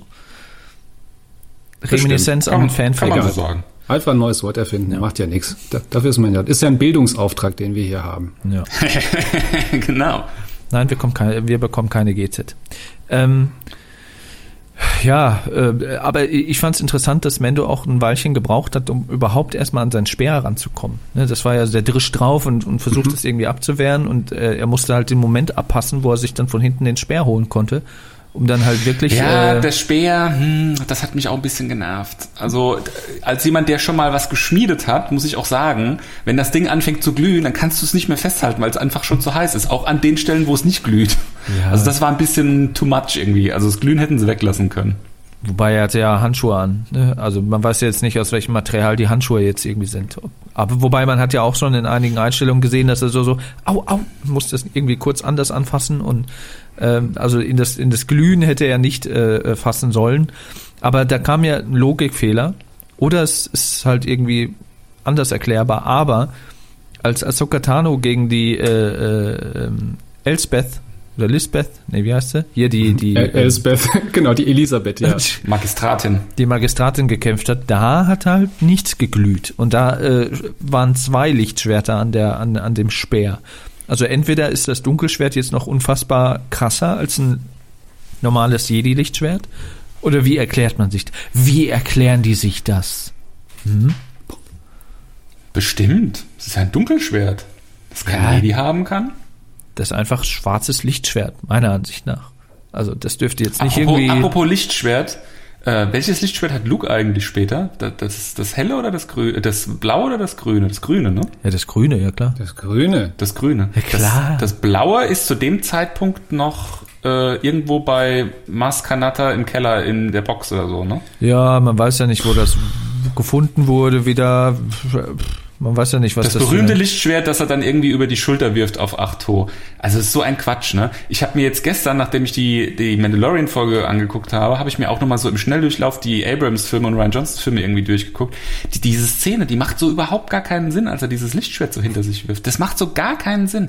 Du musst dir das mal überlegen, ne? Also wir haben jetzt hier einen Luke, der ist irgendwie so äh, auf der Höhe seiner Jedi-Karriere auf dem absoluten Zenit der, der, der, der, der Macht, die er nutzen kann, ja, und schneidet dann mit seinem Lichtschwert wie durch Butter. Und die, das Lichtschwert, was ihm in der Wolkenstadt in Bespin abhanden gekommen ist, ist ja eigentlich das Lichtschwert von Anakin, ist ja eigentlich das Lichtschwert von seinem Vater. Ja, also er hat praktisch, äh, ist als Weise auf einem Wüstenplanet groß geworden, hat seinen Vater nie gekannt, kämpft gegen seinen Vater. Sein Vater schneidet ihm den Arm ab. Ja, und er verliert dabei das Lichtschwert seines Vaters und sieht's nie wieder. Und dann irgendwann als alter Mann kommt dieses, dieses Relikt aus, aus seiner, oder aus seiner Familiengeschichte, kommt wieder zu ihm durch das Schicksal und er schmeißt es weg. Das macht einfach keinen Sinn. Nee, das, das macht doch keinen Sinn. Das hatten wir, glaube ich, auch schon hundertmal thematisiert. Diese Szene ist so, ist so sinnbildlich für diese ganze Sequel-Trilogie. Das ist so einfach Da so. hat jemand die Figuren nicht verstanden. Nee. Hat jemand die Figuren nicht verstanden. Das, aber wie gesagt, wir sind ja jetzt hier nicht bei der Sequel-Trilogie und ja, wie gesagt, man weiß nicht, warum die Stange auf einmal, der Speer auf einmal geglüht hat und bei Ahsoka Tano nicht. Ja, hm. auf jeden Fall überwältigt er ja dann äh, Moff Gideon und ähm, ja, rettet Grogu, nimmt das Dunkelschwert an sich und marschiert mit dem Dunkelschwert dann auf die Brücke. Ne, Grogu in der einen Hand, das Dunkelschwert in der anderen Hand, um dann zu verhindern, dass Moff Gideon auf einmal ab- abhaut, damit er einfach mal kurz einen Hieb machen kann und ihm irgendwas abschneiden kann wahrscheinlich. Aber ähm, ja, ich fand es interessant, weil der Blick von Bo-Katan Bände gesprochen hat. In dem Moment, als die Tür aufging. Da war schon voll, da, war, da war ihr schon ganz klar, wo, dass das überhaupt nicht der Plan war für sie. Und äh, dass sie, dass sie halt jetzt vor einem Problem stehen, was der Moff Gideon dann auch erläutert hat. Ja, also das Problem ist, sie möchte Anspruch auf den Thron auf Mandalore erheben. Den Anspruch auf den Thron kann sie nur erheben, wenn sie in Besitz des Dunkelschwertes ist. Sie muss, das ist halt irgendwie mandalorianisches Gesetz, Legende, was weiß ich, Brauch. Sie muss dieses Dunkelschwert im Kampf gewinnen. Und in dem Moment, wo es ihr Mando einfach so übergeben will, weil das war ja vorher abgemacht, dass sie Moff Gideon bekommt und halt auch das, was er hat. Ich glaube, ich weiß gar nicht, ob Mando gesagt bekommt, ähm, dass es ums Dunkelschwert geht. Ich glaube nicht, ne? Oder? Geht's? Weiß Nee, ich glaube, ne? er wusste es nicht. Da- Das, äh, das ist das Problem, ne? Also das Problem ist, dass sie es nicht mehr gewinnen kann, weil Mando will es ihr einfach geben, weil das war der Deal. Er kriegt Grogu, sie kriegt das, was sie will. Und Mando ist ja auch eine ehrliche Haut. Aber das geht jetzt nicht mehr. Und damit kann sie das Dunkelschwert nicht mehr gewinnen. Und wenn sie es nicht gewinnen kann, kann sie den Thron nicht haben. Wenn sie den Thron nicht haben kann, ist ihre komplette Agenda irgendwie so die, die Toilette runtergespült. Das ist das Problem, ne? Und für mich macht das keinen Sinn. Das, also, wieso würde sie Mando losschicken, um Moff Gideon irgendwie zu, zu überwältigen, ist doch logisch, dass das so endet, dass Mando gewinnt, Moff Gideon dann ihr bringt und also Ja, aber sie, sie würde es ja dann auch von Moff Gideon nicht mehr gewinnen können. Also da ist einfach ein kompletter wie, so, wie sollte das funktionieren, dass sie es noch gewinnen kann? sie hat ja damit gerechnet, dass äh, Moff Gideon auf der Brücke ist. Das sagt sie auch so. Wo ist Moff Gideon? So nach dem Motto. Und äh, weil wenn er auf der Brücke gewesen wäre, hätte sie ihn überwältigen können, hätte quasi im Kampf, wahrscheinlich hätte sie ihn auch getötet, äh, hätte sich dann quasi rechtmäßig das Dunkelschwert dann äh, nehmen können. Aber dadurch, dass Moff Gideon nicht auf der Brücke war, sondern äh, Mendo ähm, wieder erwartend für sie ähm, ihn konfrontiert hat, ähm, musste Mendo ihn quasi überwältigen und jetzt ist er quasi der Mandalore. Okay, kann ich akzeptieren, dann hat, dann hat das nicht funktioniert, aber warum kann sie dann nicht einfach sagen, gib ihm das Dunkelschwert und er soll sich verteidigen gegen sie und sie kämpfen dann Frau gegen Mann? Das ist doch dann ein legitimer Fight. Wenn er freigelassen wird und bekommt seine Waffe zurück und kann sich verteidigen, ist es doch ein legitimer Kampf. Nee, aber er hat ja die Waffe in dem Moment ja schon verloren gehabt im Kampf gegen Mendo. Dann kann Mendo ihm ja nicht die Waffe wieder zurückgeben. Er gibt ja, er, Mando gibt ja die Waffe äh, auf Gideon zurück. Das hat ja mit Bo-Katan erstmal nichts zu tun. Dann ist Bo-Katan in Anführungsstrichen frei und bewaffnet. Dann kann sie wieder gegen ihn kämpfen. Also ich finde diese Logikherleitung, das ist sehr, sehr dürftig und inszeniert. So auf den letzten Drücker da jetzt irgendwie so hingeworfen, so als Brocken, warum da jetzt ein Konflikt ist. Ich finde es cool, dass da jetzt ein Konflikt ist. Ne? Also das ist ja jetzt irgendwie auch wahrscheinlich ein Thema von weiteren Staffeln. Ähm, ist mir bewusst, dass das jetzt halt irgendwie aus äh, dramaturgischen Gründen jetzt so gemacht wurde, aber dadurch, dafür, dass äh, Mandalorian bis jetzt eigentlich immer dadurch bestochen hat, dass das immer alles von langer Hand irgendwie gut, relativ gut erklärbar und gut eingefädelt war, hat es jetzt nicht dadurch bestochen, dass das jetzt besonders elegant gelöst war, finde ich. Naja, beim Moment, also dieser, dieser Konflikt, der sich jetzt eben gerade dadurch aufbaut, hier mit dieser Dunkelschwert-Thematik, das ist ja schon schon angelegt in The Clone Wars, weil auf diese Art und Weise konnte ja Darth Maul äh, überhaupt quasi zum Herrscher über Mandalore werden, ne? indem er ja Previsla äh, im, im Kampf das Dunkelschwert abgenommen hat, ihn dann damit auch getötet hat, äh, wurde er ja dann zum Herrscher über Mandalore. Wobei, wie gesagt, da, da, daran zeigt sich sozusagen ein bisschen das Problem von diesem Konstrukt, so nach dem Motto, wer das Dunkelschwert hat, ist dann gleichzeitig der Herrscher von Mandalore, weil da kann ja jeder x-beliebige Hannebampel dann vorbeikommen, der einfach die, die größte, größere Kraft oder Keule hat, ja, sich das Dunkelschwert dann erobern und er ist dann der Herrscher von Mandalore. Also da wird's, da geht's nicht ja. nach, wer wer verdient es irgendwie Herrscher zu sein, weil er sich durch bestimmte Charaktereigenschaften oder durch Führungsqualitäten da äh, zeigt, sondern eigentlich nur der, der die größeren Muckis hat. Na, also, das ist ein klassisches Survival of the Fittest, Christoph. Eben. Ja, und vor allem, das ist so ein bisschen Sithig, finde ich. Weißt du, da ist es ja auch immer so. Stimmt. Ja, du kannst ja nur mein Nachfolger werden, wenn du meinen, meinen anderen Apprentice jetzt tötest, weil dann wirst du dann mein Apprentice und so. Naja, Ja. okay. Ja, ich, ich fand es ein bisschen, ähm, ich, ich, ja, ich kann ja irgendwie drüber wegsehen, aber ich fand es dann ein bisschen affig, dass Moff Gideon irgendwie das dann so erklärt und nach dem Motto, nein, das geht nicht, weil das muss im Kampf erobert werden. Steht hier im Handbuch, Paragraph 3. Und dann irgendwie sagt Bo-Katan, ja, ja, er hat recht. Hm. Und irgendwie hatte ich, Ich, auch, ich fand, irgendwie hatte ich auch Ja. das Gefühl, dass, dass Bo-Katan auch eigentlich kurz davor war, dann Mando anzugreifen, so nach dem Motto, ich will jetzt dieses scheiß Dunkelschwert. Ich habe jetzt hier alles auf mich genommen, mich durch den ganzen Kreuzer irgendwie gekämpft, um dieses fucking Dunkelschwert jetzt endlich an mich nehmen zu können. Und wenn du mir jetzt da im Weg stehst, dann mache ich dich halt auch noch irgendwie platt. Aber in dem Moment kamen halt die Dunkeltruppen, die halt draußen dann vor der Tür standen. Da mussten die sich halt dann alle gemeinsam auf die auf das Eindringen dieser äh, vorbereiten. Aber es war halt, also man hat schon gemerkt, dass Kate, Katie Sackhoff ganz schön angepisst war. Also mich hat in der Szene eigentlich nur gestört, dass der Moff Gideon irgendwie eins auf die Fresse bekommen hat, dann so ein bisschen Blut auf der Lippe hat, aber es überhaupt nicht aussah, als ob ihm Blut aus dem Mund läuft, sondern als ob er sich einfach einen Lippenstift drauf gemacht hat. Ja, ja. Ja. Hm. Was, was, Gut, was? also dann kommt, dann kommt der Dunkeltruppenmoment, wo man weiß, okay, Leute, jetzt wird's ernst, weil die stehen vor der Tür, die machen diese ganz klassischen, ich liebe ja diese Panzertüren. Immer wenn bei Star Wars irgendwie die, diese Panzertüren zugehen, weißt du, okay, jetzt geht die Luzi ab gleich.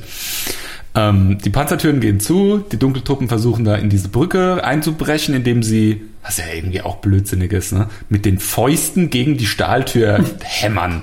Statt die einfach irgendwie sagen, okay, wir nehmen jetzt mal irgendwie unsere Hände, gehen in den Spalt rein, ziehen die auf. Hinter uns stehen ja irgendwie noch zehn, zehn weitere, die haben auch Hände, die könnten auch da rein. Nee, wir kloppen zu zweit, die zwei Vordersten machen das. Wir kloppen zu zweit so lange auf die Tür ein, bis die irgendwie so verbeult ist, dass wir sie aufmachen können. Also Ja. das fand ich ein bisschen auch wieder so, hm. Äh. War halt Faktor Zeit, ne? Die mussten halt dann irgendwie noch, es musste eine Dramaturgie aufgebaut werden, in dem das halt noch eine Weile dauert und nicht mal eben so krick, Tür auf. Ja. Ähm, ja, Und dann passiert es. Dann, Leute, passiert der WTF-Moment.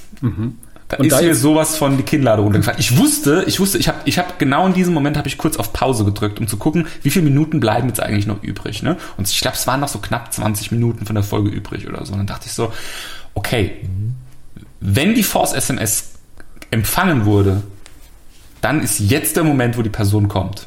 Und genau das ist dann auch passiert. Ja, ich habe im ersten Moment gedacht, so als dieser X-Flügler da vorbeiflog, habe ich gedacht, ah, jetzt kommen auch noch hier diese beiden Ranger irgendwie.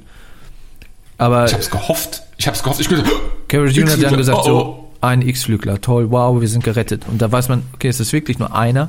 Und ohne jetzt genau gesehen zu haben, ob der jetzt noch so ein bisschen, ich glaube, der, der von Luke hat ja auch so ein bisschen rot, irgendwie so einen roten Streifen irgendwie noch an der Seite, da habe ich jetzt nicht so drauf geachtet. Aber da war eigentlich schon klar, wer es ist. Wenn nur ein Ja. X-Flügler kommt. Ja, also ihr, euch war euch war dann schon sofort klar, als ihr den den X-Flügler gesehen habt, dass das Luke ist. Also als, als sich herausgestellt hat, dass es einer, dass es nur einer ist, da war es für mich klar. Weil ich Okay. hätte eigentlich ein erst mit, das, ist- Cara Dune macht ja auch sogar noch so eine Bemerkung, sagt dann so, ein X-Flügler, wow. ja. Also da war ja ganz klar, wer da drin Also ich habe eigentlich ne? mit zwei gerechnet, noch dass so, danach noch einer kommt. Dann wären es die, die beiden Ranger quasi gewesen oder die Ja. beiden, die beiden, ähm, ja, wie sagt man? Ja, die beiden Piloten, die wir jetzt auch schon das eine oder andere Mal gesehen haben. Aber was hätten die dann noch groß machen können? Hm. Aber als dann klar war, okay, es ist wirklich nur einer, war für mich klar, okay, dann ist auch wirklich klar, wer es ist. Und der war's. Wer hätte das gedacht? Tja. Dann sehen wir, ich meine, es war ja geil inszeniert, ne? Also was ja dann folgt, war ja wirklich absolut Star Wars vom Allerfeinsten. Also du siehst dann Grogu, wie er auf so einen Bildschirm guckt. Übrigens, das sah schon die so ein Röhrenmonitor, ne? Hatte sogar so einen Flackermoment wie so ein Röhrenmonitor. Also da muss ich auch nochmal, da muss ich ein ganz großes Kompliment mal nochmal an die Set-Designer von The Mandalorian machen. Also auch wenn du mal drauf achtest, ich habe mir die Szene dann zweimal gestern angeguckt, auch wenn du mal drauf achtest, die Knöpfe außenrum um diesen Bildschirm oder auch die Knöpfe generell auf diesen, auf diesen Schalttafeln auf dieser Brücke. Ähm, später drückt Mando auch auf so einen Knopf, um die Türen dann wieder zu öffnen, nachdem die Dunkeltruppen dann zerstört wurden.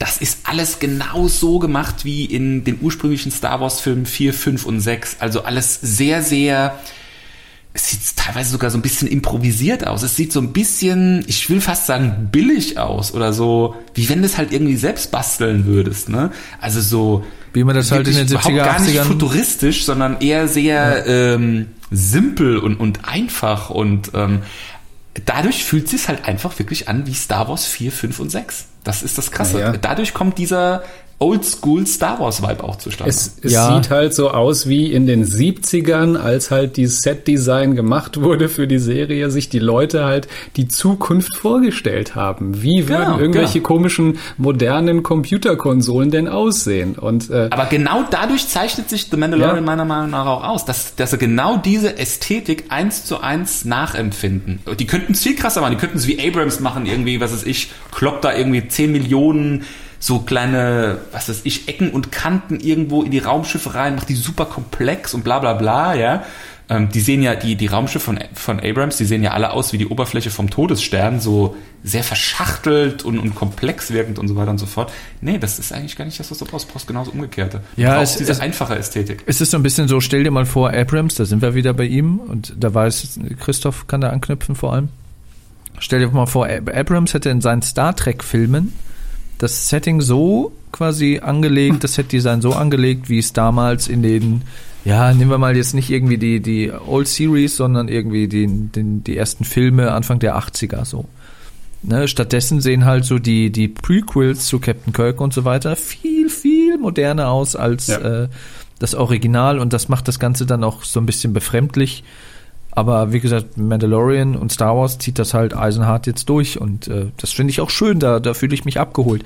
Das ist auch äh, absolut ein Vorteil an dieser Serie, aber ähm, es geht ja jetzt auch um den entscheidenden Moment, der quasi auch über diese ganze Serie auch so ein bisschen äh, entscheidet, meiner Meinung nach, wie ich weiterhin dazu stehe. Und das ist nun mal der Auftritt. Und man wusste es natürlich anhand des X-Flüglers, man wusste es dann anhand des Lichtschwertes, der Farbe des Lichtschwertes und man hatte spätestens dann gewusst, als man äh, eine, eine nackte Hand und einen, eine Handschuhhand gesehen hat, dass es halt Luke ist.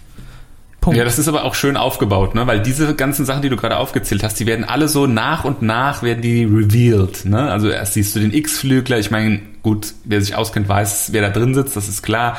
Dann siehst du so eine Robe von hinten, dann siehst du diesen Handschuh so, und das Lichtschwert, die Farbe vom Lichtschwert, also so ganz peu à peu werden hier praktisch die, die einzelnen ähm, äh, äh, Beweisstückchen sozusagen revealed.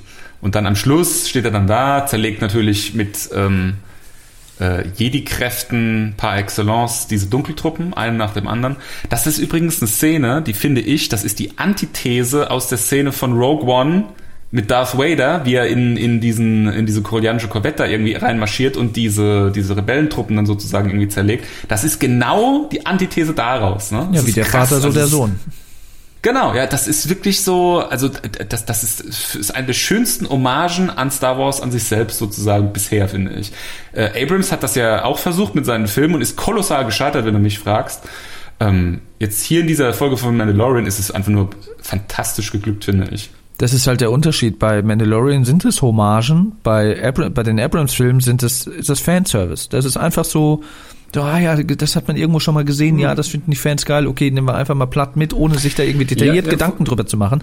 Und äh, John Favreau und der Filoni, die, die, die gehen da halt einfach, die sehen da wirklich die kleinsten Details. Und das ist halt so das, was das, was das, was das so besonders macht, auch so von, von, äh, von dem ganzen Set-Design, von der, von, ja, von, von allem. Außer. Äh, du musst halt auch die Idee haben, ne? Also Abrams hatte schlicht und ergreifend die Ideen einfach nicht. Du musst auch einfach mal die Idee haben, hey, diese Szene aus Rogue One, das ist eine der besten Szenen ever.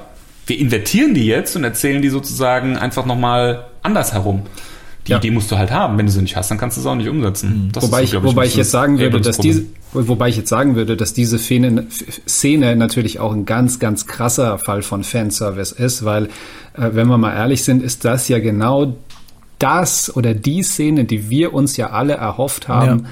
als es hieß, der letzte Jedi kommt als mhm. Film raus und Luke Skywalker ist drin. Und das wollten wir doch sehen. Luke Skywalker, der das Lichtschwert schwingt und da irgendwelche Gegner abrasiert und zeigt, was er kann. Und das haben wir jetzt bekommen. Und das ist, wenn du mich fragst, ein ganz, ganz großer, erhobener Mittelfinger Richtung J.J. Abrams von John Favreau. Mhm der, so wie äh, Ryan Johnson Abrams den Mittelfinger gezeigt hat in, in Episode 8 und so wie Abrams Ryan Johnson den Mittelfinger in Episode 9 gezeigt hat, indem die sich gegenseitig einfach die Plots kaputt geschrieben haben sozusagen, so hat jetzt Favreau gesagt so, ey, deine Vision von Luke, die ist so trash. Ich, ich tue jetzt einfach mal so, als ob es die nicht gibt. Zumindest bis zu einem gewissen Zeitpunkt in der Zukunft, wo ich nicht mehr anders tun kann. Weil wir haben ja jetzt mal mindestens noch von den Zeitachsen, wie alt ist Luke am, am Ende von 8 und 9, Episode 8 und 9, da ist er so um die 60, würde ich jetzt mal schätzen. Also wir haben ja jetzt mhm. noch so 12, 13 Jahre Zeit wahrscheinlich, bis dieser, ich nenne das mal Jedi Academy Incident passiert mit, mit Kylo Ren, wo Kylo Ren entsteht. Also hast du jetzt mal noch so 12 Jahre, gute 12 Jahre safe, wo Luke cool sein kann, wie er es jetzt ist. Ja, noch länger würde ich sagen. Also ich glaube, der von diesem, von diesem, wo er äh, Ben Solo umbringen wollte, zu Episode 7 ist, glaube ich, nicht so furchtbar viel Zeit. Das ist vielleicht mhm. fünf Jahre sein. Also von daher glaube ich, dass von Mandalorian, also sechs Jahre, fünf, sechs Jahre nach äh, Episode 6, äh, da geht, glaube ich, noch ein bisschen mehr Zeit ins Land. Also es wird so mhm. vermutet, dass Ben Solo schon geboren wurde und dass er jetzt ungefähr vier ist.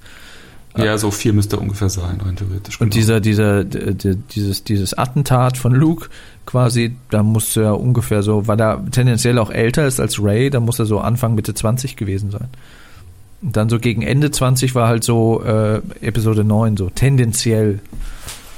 Aber das ja. würde sogar, das würde sogar das Potenzial bieten. Ich glaube zwar nicht, dass das gemacht wird, aber es würde ja sogar das Potenzial bieten, dass Ben und Luke so als Meister und Padawan noch Abenteuer gemeinsam erleben. Ja, Ne? das, das, könnte wir man aber sich nicht sogar sehen. auch vorstellen. Das werden wir aber nicht sehen. Nee, nee, nee, das glaube ich auch nicht. Das will ja auch, will ja auch keiner sehen. Wer will sowas sehen? So ein Trash will doch kein Mensch sich angucken. Also ich bin, das habe ich, das habe ich ja gestern am Telefon auch schon gesagt, ähm, weil wir mussten gestern kurz telefonieren und darüber reden, weil sonst wären Ich, wir ich wahrscheinlich. konnte nicht mehr an mich halten. Ich musste es rauslassen. Ich kann mich nicht entscheiden, ob ich das gut oder auf- der einen Seite denke ich mir, ich verstehe, warum 99% der Fanbase Tränen in den Augen hatte. Äh, auf der anderen Seite denke ich mir, ah, das ist ich, ich freue mich auch, so wenn ich da genau drüber nachdenke, denke ich auch so, hey, das ist cool, mal Luke so in Action zu sehen. So ein paar Jahre nach Episode 6, wo er so seine, seine Fähigkeiten noch ein bisschen kultiviert hat.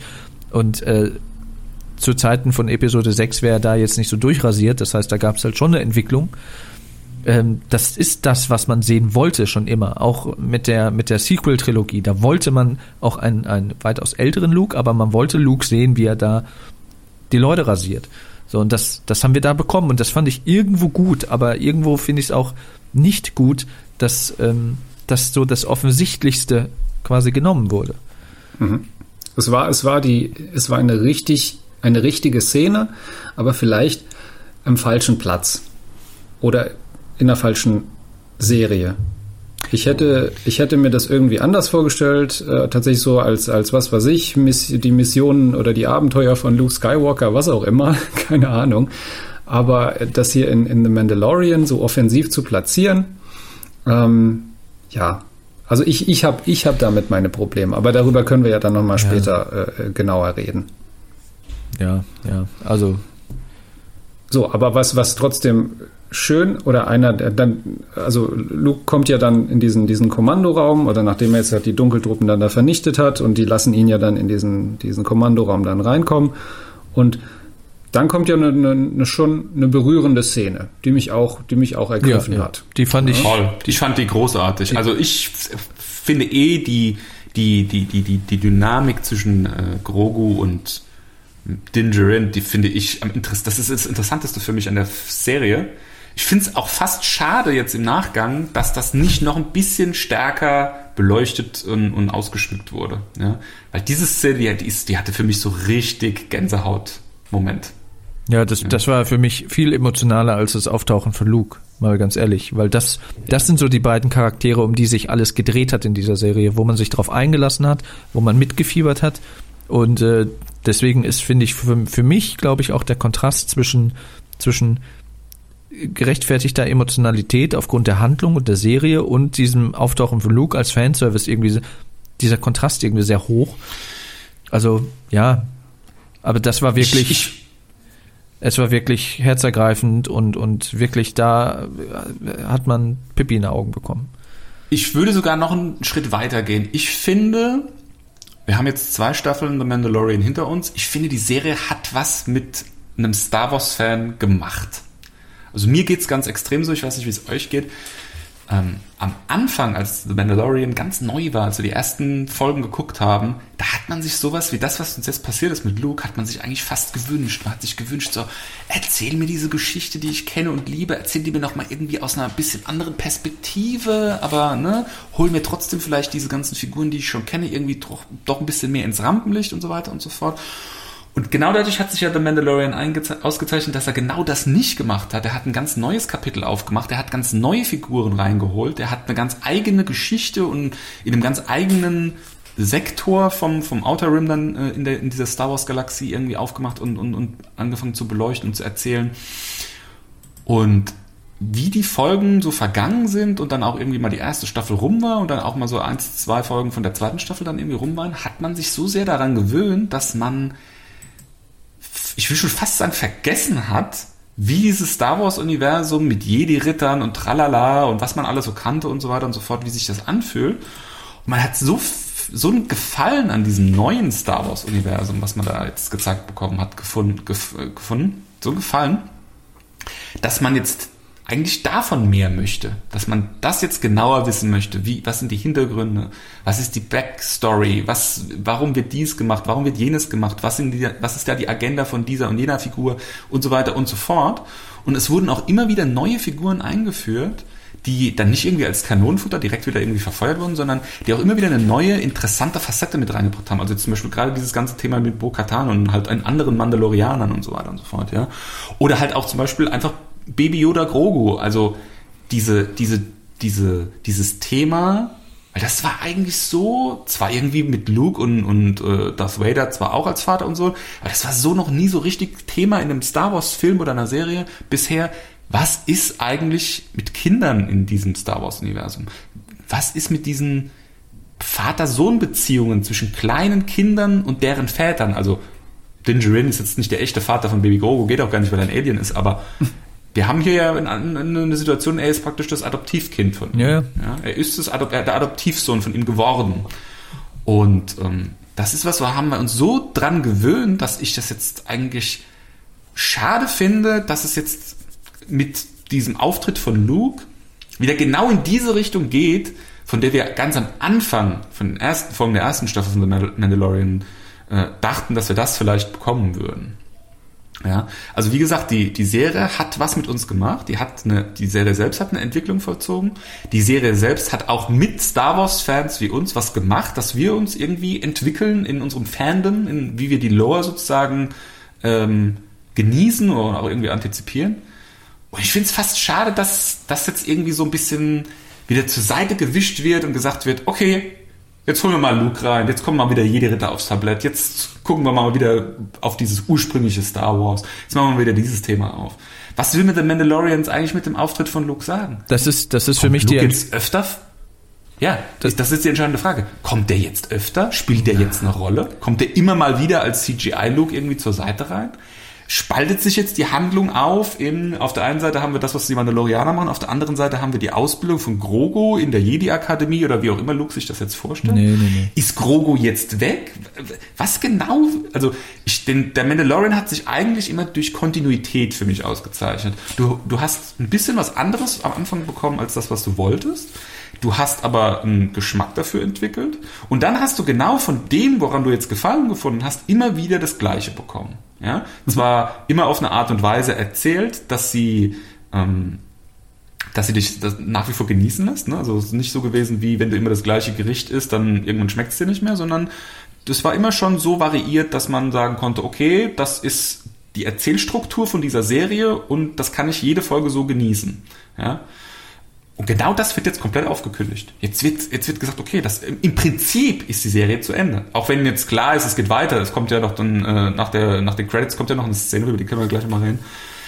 Aber es ist ja klar, es wird jetzt was anderes erzählt. Also die, die Serie ändert sich jetzt grundlegend. Ja, ich finde, die zweite Staffel von The Mandalorian hat eine entscheidende Schwäche und das ist halt die Büchse der Pandora, die aufgemacht wurde mit diesem, mit diesem Force Call an einen Jedi. Ahsoka Tano stört mich gar nicht. Das ist gut, dass die auch mal ein Live-Action-Debüt bekommen hat und so weiter und so fort.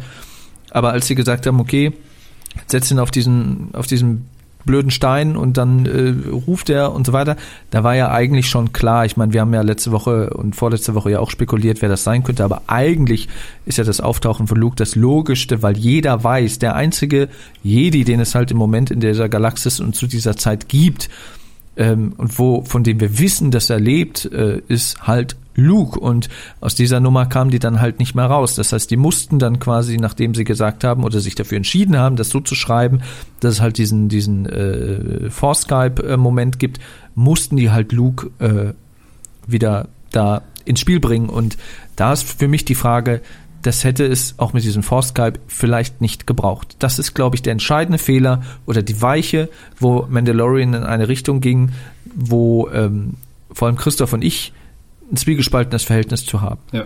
Oh, ich finde, ich finde aber sogar, dass es äh, schon früher begonnen hat. Also diese, die, die, die zweite Staffel zeichnet sich an vielen Stellen und in vielen Episoden halt eben dadurch aus, dass hier eben Charaktere auf, aufploppen, die wir oder die Fans auch kennen aus anderen Serien. Also wir, wir haben es hier schon, ich sag mal, nicht ausgetretenen Faden, aber zumindest mal mit bekannten Faden zu tun. Und äh, etwas, was wir ja eigentlich an der ersten Staffel so gefeiert haben oder auch schon in den ersten Folgen der ersten Staffel war, dass, oh, wir, wir betreten hier ein ganz neues Star Wars-Universum sozusagen oder den unbekannten Teil dieses Universums. Stefan, du hattest es ja immer so schön gesagt mit hier, das ist für uns so eine grüne Oase, ja, so weit ab von dem, was, was Disney eigentlich mit der Sequel-Trilogie da Skywalker angerichtet hat. Und für uns war das so ein, so ein, so ein Wohlfühlding. Und jetzt äh, hat sich, äh, zumindest bei, bei mir, kristallisiert sich immer mehr das Gefühl, dass diese grüse, grüne Oase eher schon der, der dreckige Hinterhof ist äh, von, von diesem Star Wars äh, Universum, was uns Disney präsentiert hat mit seiner Skywalker-Saga, weil eben hier ständig äh, Leute mit Bo-Katan, mit Ahsoka Tano, mit äh, ja natürlich Luke und so weiter, dass hier Figuren auftauchen, die halt mit dieser Skywalker-Saga verbunden sind, sei es über die Clone Wars, über Rebels oder wie auch immer.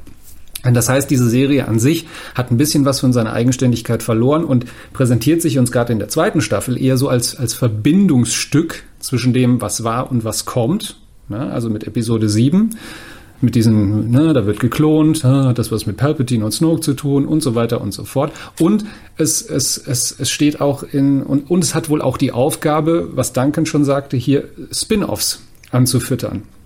Also dass wir, dass wir hier äh, mhm. Figuren präsentiert bekommen, die dann irgendwelche Sidequests und dann eigene Serien bekommen, was natürlich jetzt auch bestätigt ist.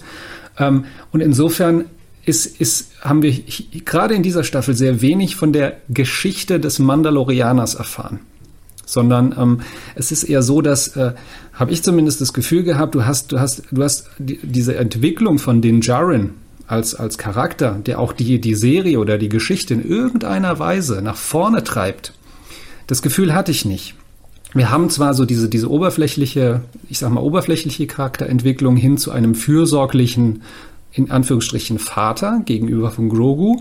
Das wird, das wird eigentlich schön, schön gezeichnet, aber andere Charaktereigenschaften. Also was ist denn der für einer? Ist er so ein bisschen eher so ein witziger oder ist er auch manchmal so ein bisschen raffinierter oder was auch immer? Das kommt wirklich nicht rüber, weil mhm. in dieser Serie und in diesen Episoden es immer so ist, er, er ist, er ist so ein, so ein, also er fährt, er fährt quasi mit. Er wird in den Schatten gestellt von den Figuren, die man aus ja, äh, Clone ja. Wars und Rebels kennt. Ja. Eben, also er, genau, er geht irgendwo hin, dann sagt man ihm, okay, also ähm, du musst das hier tun, dann flieg mal zu dem Planeten. Dann fliegt er zu dem Planeten, kriegt von jemandem gesagt, ja, aber jetzt musst du bitte das hier tun. Dann macht er das, dann geht er wieder, ja, jetzt musst du dahin fliegen. Also er wird ständig immer irgendwo hingeschickt, bekommt von anderen irgendwelche Missionen aufgetragen. Und es ist nie so, oder in seltensten Fällen so, dass er eigene Entscheidungen trifft, eigene Motivation entwickelt, um die Geschichte und auch um seine Geschichte in irgendeiner Weise voranzutreiben. Mhm. Er ist immer so und so ein bisschen passiv. Und das ist das, was ich, was ich vermisst habe. Die Serie heißt Der Mandalorianer. Und wir haben recht, eigentlich sehr wenig vom Mandalorianer erfahren. Auch, auch was. Ja, auch, also ich, ich prinzipiell ich meine, das, das Universum, ja, diese, diese Erweiterung, ja, das schon so mit Bo-Katan und bla bla bla. Aber ich meine jetzt die Figur, den Jaren. Prinzipiell stimme ich dir schon zu, Christoph, aber das hat sich ja in den letzten zwei Folgen zu 100 Prozent gedreht. Also er sagt ja, und ich finde, ich fand diesen Moment, wir haben äh, da die letzte Folge drüber gesprochen, da warst du ja nicht dabei, den fand ich so absolut ikonisch und auch super, super geil, wo dieses Hologramm von Moff Gideon äh, empfangen wird, wo er ihm sagt, ich komme jetzt und hol mir den. Und, und, dann sagt er ja was, wie sagt er? Er sagt, ähm, er bedeutet mir mehr, als du je erfahren wirst das war für mich so total so, oh, jetzt hat er es gesagt, irgendwie so. Gut, er hat ja, ja genau also das gleiche gesagt. Ab dem Moment gesagt, hat er eine Agenda gehabt. Ab dem Moment hat er, ist genau das, was du gerade beschrieben hast, Christoph, dieses, ich bin der Held und ich werde praktisch immer nur von Quest A nach Quest B geschickt und hin und her und so weiter. Das war in dem Moment zu Ende. Und in dem Moment hat er gesagt, so, ich bin der Vater, du hast mein Kind, ich hole mir den jetzt. Und da, da, das ist auch interessant. Und genau das ist ja jetzt gerade wieder rum. Ja, also jetzt ist die komplette Sache das, jetzt wieder hat sich ja, aufgelöst. Ah ja, aber trotzdem immer da noch der Punkt. Wir haben es hier mit einer extrinsischen Motivation zu tun. Ja, also die nicht von innen herauskommt, sondern die von außen an ihn, an ihn kommt, eben durch die Tatsache, dass Grogu gekidnappt wurde. Ja, ja aber also er ist zur Handlung Form, gezwungen. dass er ja sich jetzt als Vater auch fühlt. Ja, das schon. Ja, aber Erkenntnis musste er ja erstmal kommen. Ja, ja, das schon. Aber er ist zur Handlung gezwungen. Das heißt, er, er entscheidet ganz selten in dieser Serie etwas selber. Und das ist es, was, was mir fehlt. Und da, und, und gerade an Entscheidungen, das ist eben der, der, der springende Punkt. Daran zeichnen sich Charaktere aus und werden auch Charaktere gezeichnet indem sie Entscheidungen treffen, sich für oder gegen etwas entscheiden. Und in diesem Fall äh, oder bei, im Fall von den Jarin passiert das sehr, sehr selten in dieser Serie.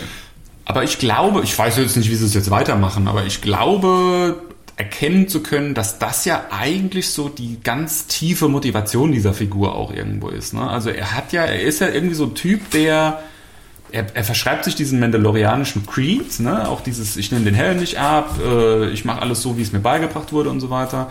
Und ähm, das ist ja auch was, was jetzt so in den letzten drei Folgen sich irgendwie so ein bisschen in Wohlgefallen aufgelöst hat. Ja? Also er hat mhm. plötzlich jetzt diese Wandlung vollzogen von der Creed schreibt mir eigentlich vor, wie ich genau zu agieren habe, hin zu der Creed passt nicht mehr auf mein Leben, mhm. so wie ich es führe. Ich muss, das ist ja auch genau das äh, Gespräch, was er mit, ähm, jetzt fällt mir der Name gerade nicht mehr ein, der hier der Gunman, den er aus dem Imperium von dem Mayfield. Von, von dem Knast. Mayfield, genau. Ähm, dieses Gespräch, was er mit Mayfield in diesem Juggernaut hat, da geht's ja genau darum. Und für mich ist das schon, ich, wie gesagt, ich weiß jetzt nicht, was in der dritten oder in der vierten Staffel passiert, aber für mich ist das schon so ein Motiv, was jetzt irgendwie ein bisschen stärker beleuchtet werden könnte in der mhm. Zukunft. Ne?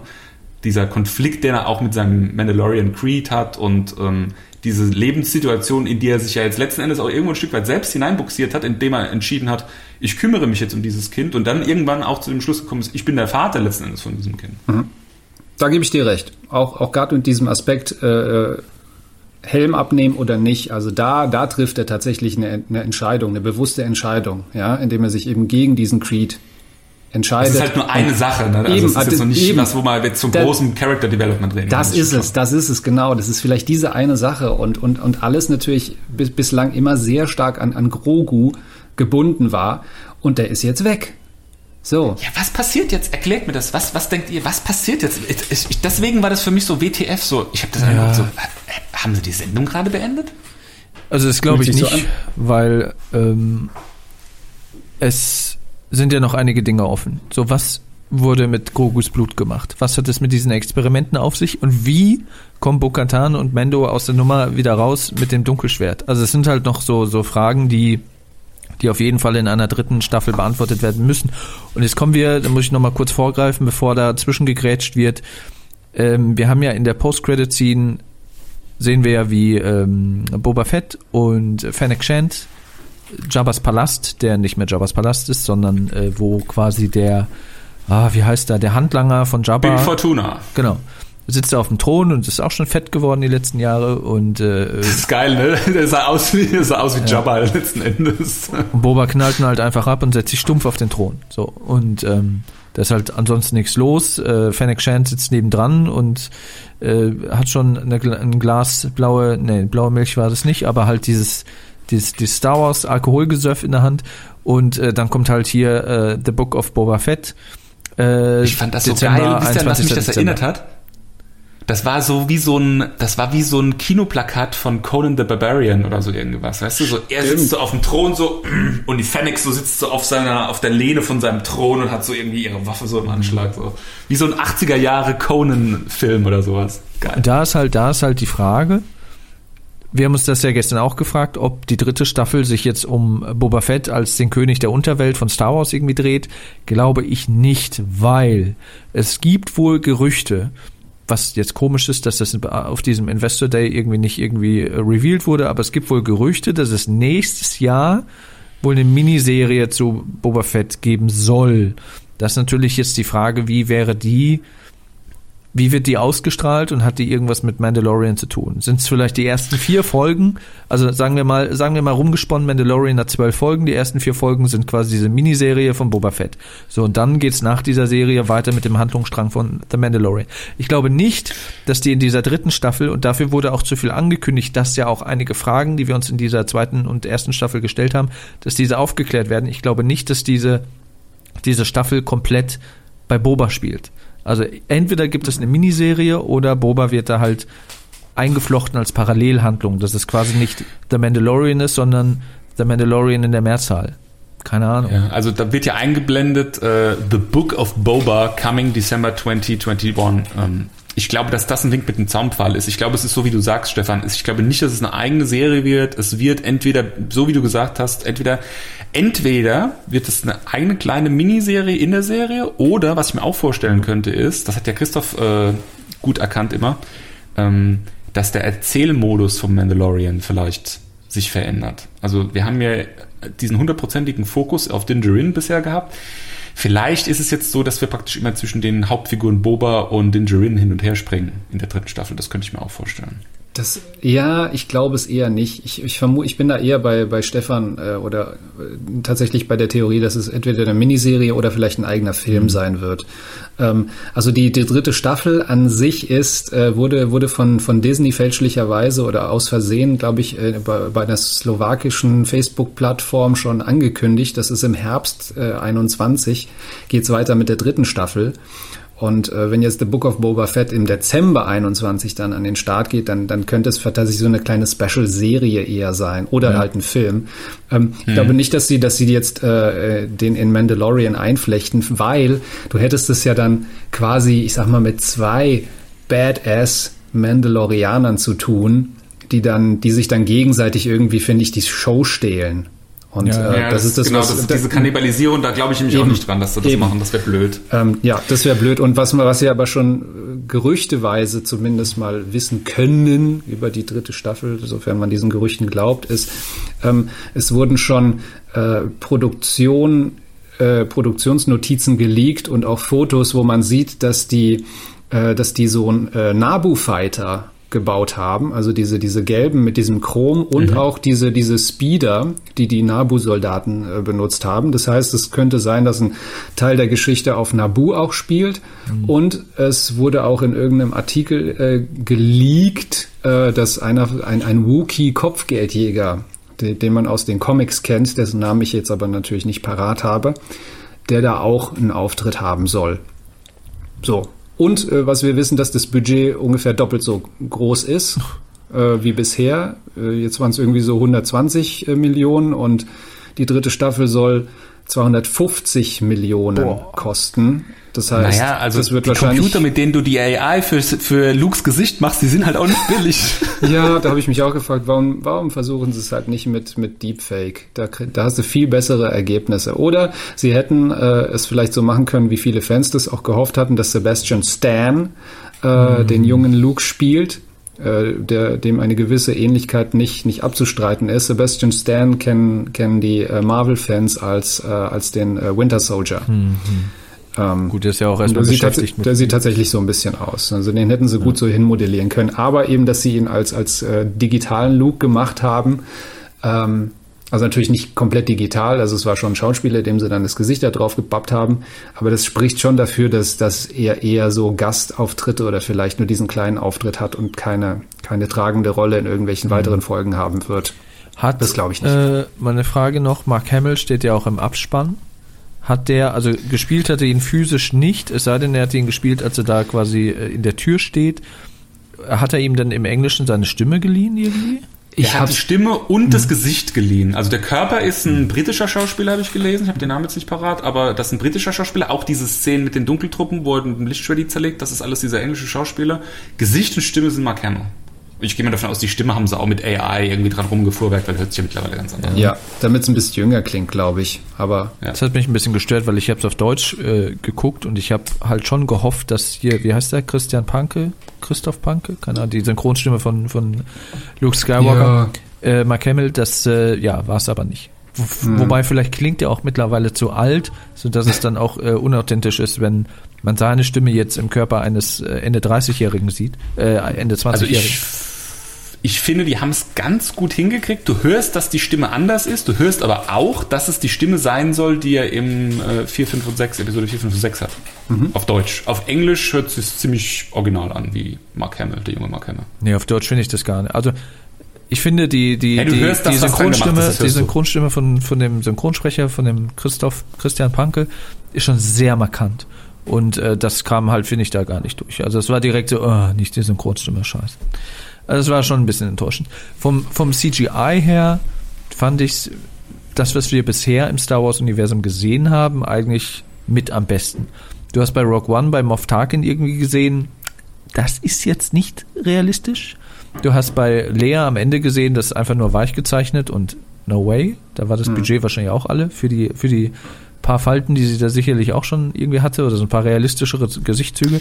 Da fand ich äh, Mark, äh, Mark Hamill jetzt quasi in, in dem Fall, er hat sich jetzt auch nicht groß bewegt. Das heißt, äh, Da musste man jetzt keine irgendwie Experimente machen, aber ich fand schon, dass es sehr, sehr gut aussah.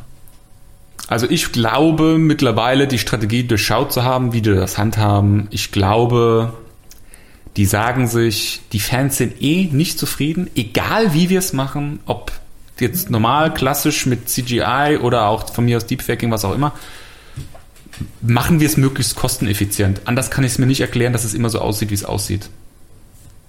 Gut, die sparen ja auch sehr viel Geld durch die Art, wie sie auch drehen mit diesem, ich weiß jetzt nicht, wie das Verfahren heißt, aber das bewegt sich quasi der Hintergrund immer so mhm. mit der Kamera. Ja. Also es ist kein Greenscreen oder so, sondern halt so, ja, die können halt so digitale Settings quasi so mhm. auf, auf so, auf so ähm, äh, Leinwände, wie auch immer, projizieren und das bewegt sich dann perspektivisch immer mit der Kamerafahrt und so weiter und so fort. Das ist wohl auch ein sehr effizientes Verfahren, womit man äh, ja auch sehr viel Geld sparen kann wodurch man dann natürlich dann nochmal Geld äh, pumpen kann in halt so Weltraumszenen und äh, Gesichts-CGI. Aber lasst uns, lasst uns jetzt nochmal dahin äh, gehen oder einen, einen Ausblick irgendwie geben. Also mich interessiert es, wie seht ihr das? Was, was genau will uns eigentlich The Mandalorian mit der Introduction von Luke an, äh, Luke an dieser Stelle jetzt eigentlich sagen? Was, was konkret wollen sie uns sagen? Was, was passiert hier gerade?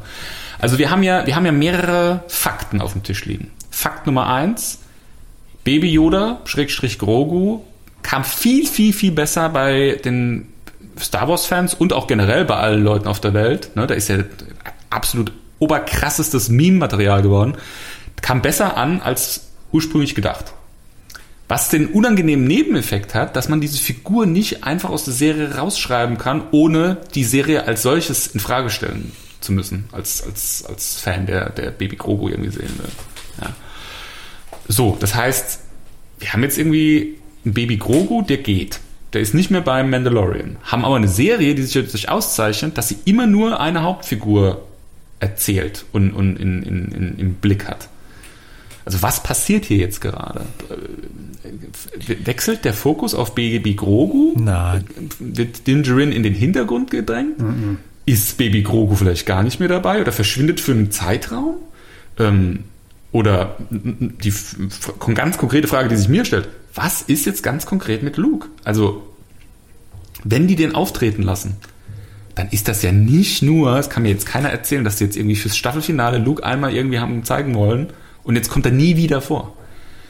Also irgendwie muss da ja jetzt die Geschichte weitergehen. Also ich glaube nicht, dass Luke es dann jetzt irgendwie ein Bestandteil von The Mandalorian. Kriegt Luke eine eigene Serie? Was ist mit diesem ganzen Handlungsstrang, der da jetzt irgendwie vonstatten ich, ich, Wie seht ihr das? Ich glaube, Luke wird keine große Rolle spielen. Das ist, glaube ich, was für so in Anführungsstrichen besondere Momente, ähm, wo man ihn vielleicht auf die Art und Weise irgendwie inszeniert. Ich glaube nicht, dass der also eine eigene Serie schon mal gar nicht, weil wie wollen die das finanzieren, wenn die da nur mit Deepfake oder nur mit mit CGI arbeiten müssen? Ähm, ich glaube ähm, ich, ich, ich glaube, wir werden ihn nicht so schnell wiedersehen. Ich glaube, das soll auch immer was Besonderes bleiben. Die Frage ist halt, wie gesagt, was passiert mit Grogu? Gibt es einen Zeitsprung von, weiß nicht, zehn Jahren und Grogu kommt wieder zurück zu Mendo und äh, Luke sagt hier, ich habe ihm ein paar Grundlagen beigebracht, jetzt kommt er irgendwie alleine klar? Äh, oder, oder, oder ich kann mir nicht vorstellen, dass, dass äh, Disney den irgendwie aus der Serie rausschreibt und der quasi jetzt nur, auch nur mal vorkommt, wenn, keine Ahnung, wenn man zur Jedi Academy geschaltet wird. Also, das ist, das ist für mich ein Rätsel, warum die das so gemacht haben. Was passiert? Ich, keine Ahnung. Also ich bin da komplett ratlos. Es wäre für mich ein Fehler und es wird auch ein fundamentaler äh, Bestandteil von der Serie fehlen, wenn er jetzt weg wäre. Also das könnte ich storytechnisch und äh, quasi marketingtechnisch Disney-seits nicht nachvollziehen. Naja, also es wird ja, es wird ja geforeshadowed, er sagt ja, wir werden uns wiedersehen. Ja, sagt ja Dingerin ja. zu Baby Yoda, als sie sich da verabschieden. Ähm, also ich glaube, man kann schon safe sagen, die werden sich wiedersehen, aber wie wollen sie das jetzt alles erzählen? Das ist mir absoluter Schleier. Das, das, das können sie ja nicht, das können sie nicht. Und wir müssen uns auch klar sein, also die, die, hätten es auch nicht weiter treiben können. Also ich hätte es ehrlich gesagt auch nicht über vier Staffeln sehen wollen, wie äh, Dingerin immer noch versucht, irgendwie äh, Jedis oder wen auch immer, irgendeinen Ziehvater für äh, nee. äh, Baby Grogu zu finden. Das, das Ding läuft sich tot. Das hat sich ja jetzt schon quasi so ein bisschen tot gelaufen. Also irgendwann mal war auch gut, ja, nachdem wir ja, fliegst du mal nach Trask, fliegst du mal dahin, fliegst du mal dahin, machst du da mal einen Jedi-Skype-Call, also irgendwann ist auch mal gut. Äh, und ich finde, die müssen jetzt konsequent sein. Baby Grogu ist jetzt da, wo er sein soll. So, jetzt kann Din Djarin, jetzt kann er mal, jetzt sind wir bei dem Punkt wieder intrinsische Motivation, extrinsisch und so weiter, was auch immer. Also er muss jetzt nicht mehr Babysitter sein für, für das Kind, sondern kann jetzt mal seine eigene Agenda äh, tatsächlich angehen. Und da bin ich gespannt, was sie da machen. Ich hoffe nicht, dass sie jetzt wieder so in Richtung ja gut, dann helfe ich jetzt mal mit, äh, Mandalore zu erobern, wobei es könnte natürlich sein, weil wir haben ja diesen Konflikt mit dem Dunkelschwert mhm. und eigentlich ist er ja jetzt der Herrscher von Mandalore, weil er das Dunkelschwert trägt. Diesen Konflikt müssen sie auflösen, das heißt, es könnte durchaus in diese Richtung gehen. Ähm, aber dann äh, passiert auch wieder genau das, dass du, dass du, dass der Mandalorian abdriftet in so eine Art Fortsetzung von The, The Clone Wars. Ja, äh, wo er dann eigentlich nur noch ein Bystander ist oder ein Protagonist und dann einfach nur mithilft, äh, Mandalore wieder zurückzuerobern. Und dann ist es wieder, heißt es, dann ist für mich die Serie nicht der Mandalorianer, sondern dann heißt sie für mich Mandalore oder die Abenteuer von Bo-Katan oder die Rückeroberung von Mandalore, was auch immer. Mhm. Ja. Ich bin gespannt, aber ich glaube nicht, dass das Baby Grogu äh, da jetzt äh, zurückkommen wird. Oh. Das bricht mir das Herz. Ja, ich, also ich glaube, das, ich glaube, das würden die Fans nicht verzeihen. Also ich, meine persönliche Meinung, ich finde es nicht gut, aber das Einzige, wie ich es irgendwie einigermaßen verargumentieren kann, ist, wir haben irgendwie eine Art von Zeitsprung zwischen den Staffeln. Und das würde vielleicht auch ein bisschen dieses Book of Boba erklären, wenn sie es tatsächlich so lösen, dass, äh, wie Stefan das gesagt hat, vielleicht die ersten vier Folgen von der Staffel oder sowas das beleuchten und danach dann irgendwie vielleicht ein Zeitsprung von mehreren Jahren irgendwie stattfindet, wo wir in die Zukunft springen ähm, und sich dann da eben die Reunion zwischen Dingerin und äh, Baby Grogu irgendwie abspielt und, und, und da dann wieder irgendwie ein neues Thema gibt oder so. Würde aber halt nicht erklären, was ist mit dem Dunkelschwert, was ist mit Mandalore, was ist mit Bo-Katan, was ist mit diesem Konflikt, was ist mit dem, was ist mit dem Blut passiert und diese ganzen offenen Fragen. Also wenn jetzt ein Zeitsprung da wäre, würdest du ja auch wirklich irgendwie sagen, okay, alle Fäden schneiden wir jetzt ab, wischen das weg, und in vier, fünf, zehn, keine Ahnung wie viele Jahre, darf man auch nicht vergessen, Baby Grogu ist ja noch ein Baby. Also er braucht ja auch noch zig Jahre, bis Eben. der mal kein Baby mehr ist. Mhm. Eben. Der, der, in 100 Jahren ist er vielleicht so, dass er irgendwie mal sich vernünftig artikulieren, laufen und vielleicht sogar mal rudimentär mit dem Lichtschwert umgehen kann. Ja, und ich habe keinen Bock auf einen zickigen Teenie Grogu. Oh. Ja, wobei, also der Baby, der, der Teen Groot in, in, in äh, Guardians of the Galaxy ist ja auch gut angekommen. Also das könnte auch witzig sein. Ja, aber das ist dann das halt schon wieder unlogisch. Sein. Dann ist er statt 50, 60 Jahre und ist vom Baby zum Teenager. Also das kannst du nicht ja. verargumentieren. Nee. Ja, ich, ja. Ich, ich, ich, ich habe ich hab nur Fragezeichen. Also das erste Mal, ich, ich finde, der Mandalorian hat sich ja immer eigentlich so ein bisschen dadurch ausgezeichnet, dass immer relativ absehbar war, was jetzt als nächstes passiert und auch so das Big Picture immer sehr klar irgendwie formuliert. Ich habe jetzt nur noch Fragezeichen. Ich weiß gar nichts mehr. Ich habe überhaupt keine Ahnung. Aber ist das schlecht? Ich finde das gut. Also ich, ich, ich, ich lasse mich, ich lass mich gerne überraschen. Gut, mhm. natürlich ist dann das Risiko, dass du auch mal böse, eine böse Überraschung bekommst. Aber mein Gott, also wenn ich alles halt vorhersehen könnte, dann wäre es halt auch nicht mehr spannend. Ja, vielleicht wird das auch, stimmt. Das stimmt. also es hat jetzt wieder zu 100% Spannungspotenzial. Das ist mhm. definitiv so. Vielleicht wird auch genau damit gespielt, so dass, dass Favreau und Filoni sich durchaus bewusst sind, dass die den Fans jetzt halt irgendwie tausend Fragezeichen über den Kopf stehen und nicht wissen, wie es weitergeht und das dann gerade das als Überraschungsmoment nehmen, um da wirklich dann nochmal jetzt eine neue Arc irgendwie aufzubauen. Ach, aber ich weiß nicht, ja, ich, ich, in meinem tiefsten Inneren bin ich schon irgendwie zufrieden, aber irgendwie auch nicht. Ich, ich würde ganz, ja, es, so, ging, so ging es mir auch. Man hat das irgendwie mit einer, äh, zu gleichen Teilen mit einer inneren Befriedigung und auch gleichzeitig irgendwie Abscheu äh, sich angeguckt, was Luke da irgendwie mit den Dunkeldrucken gemacht hat.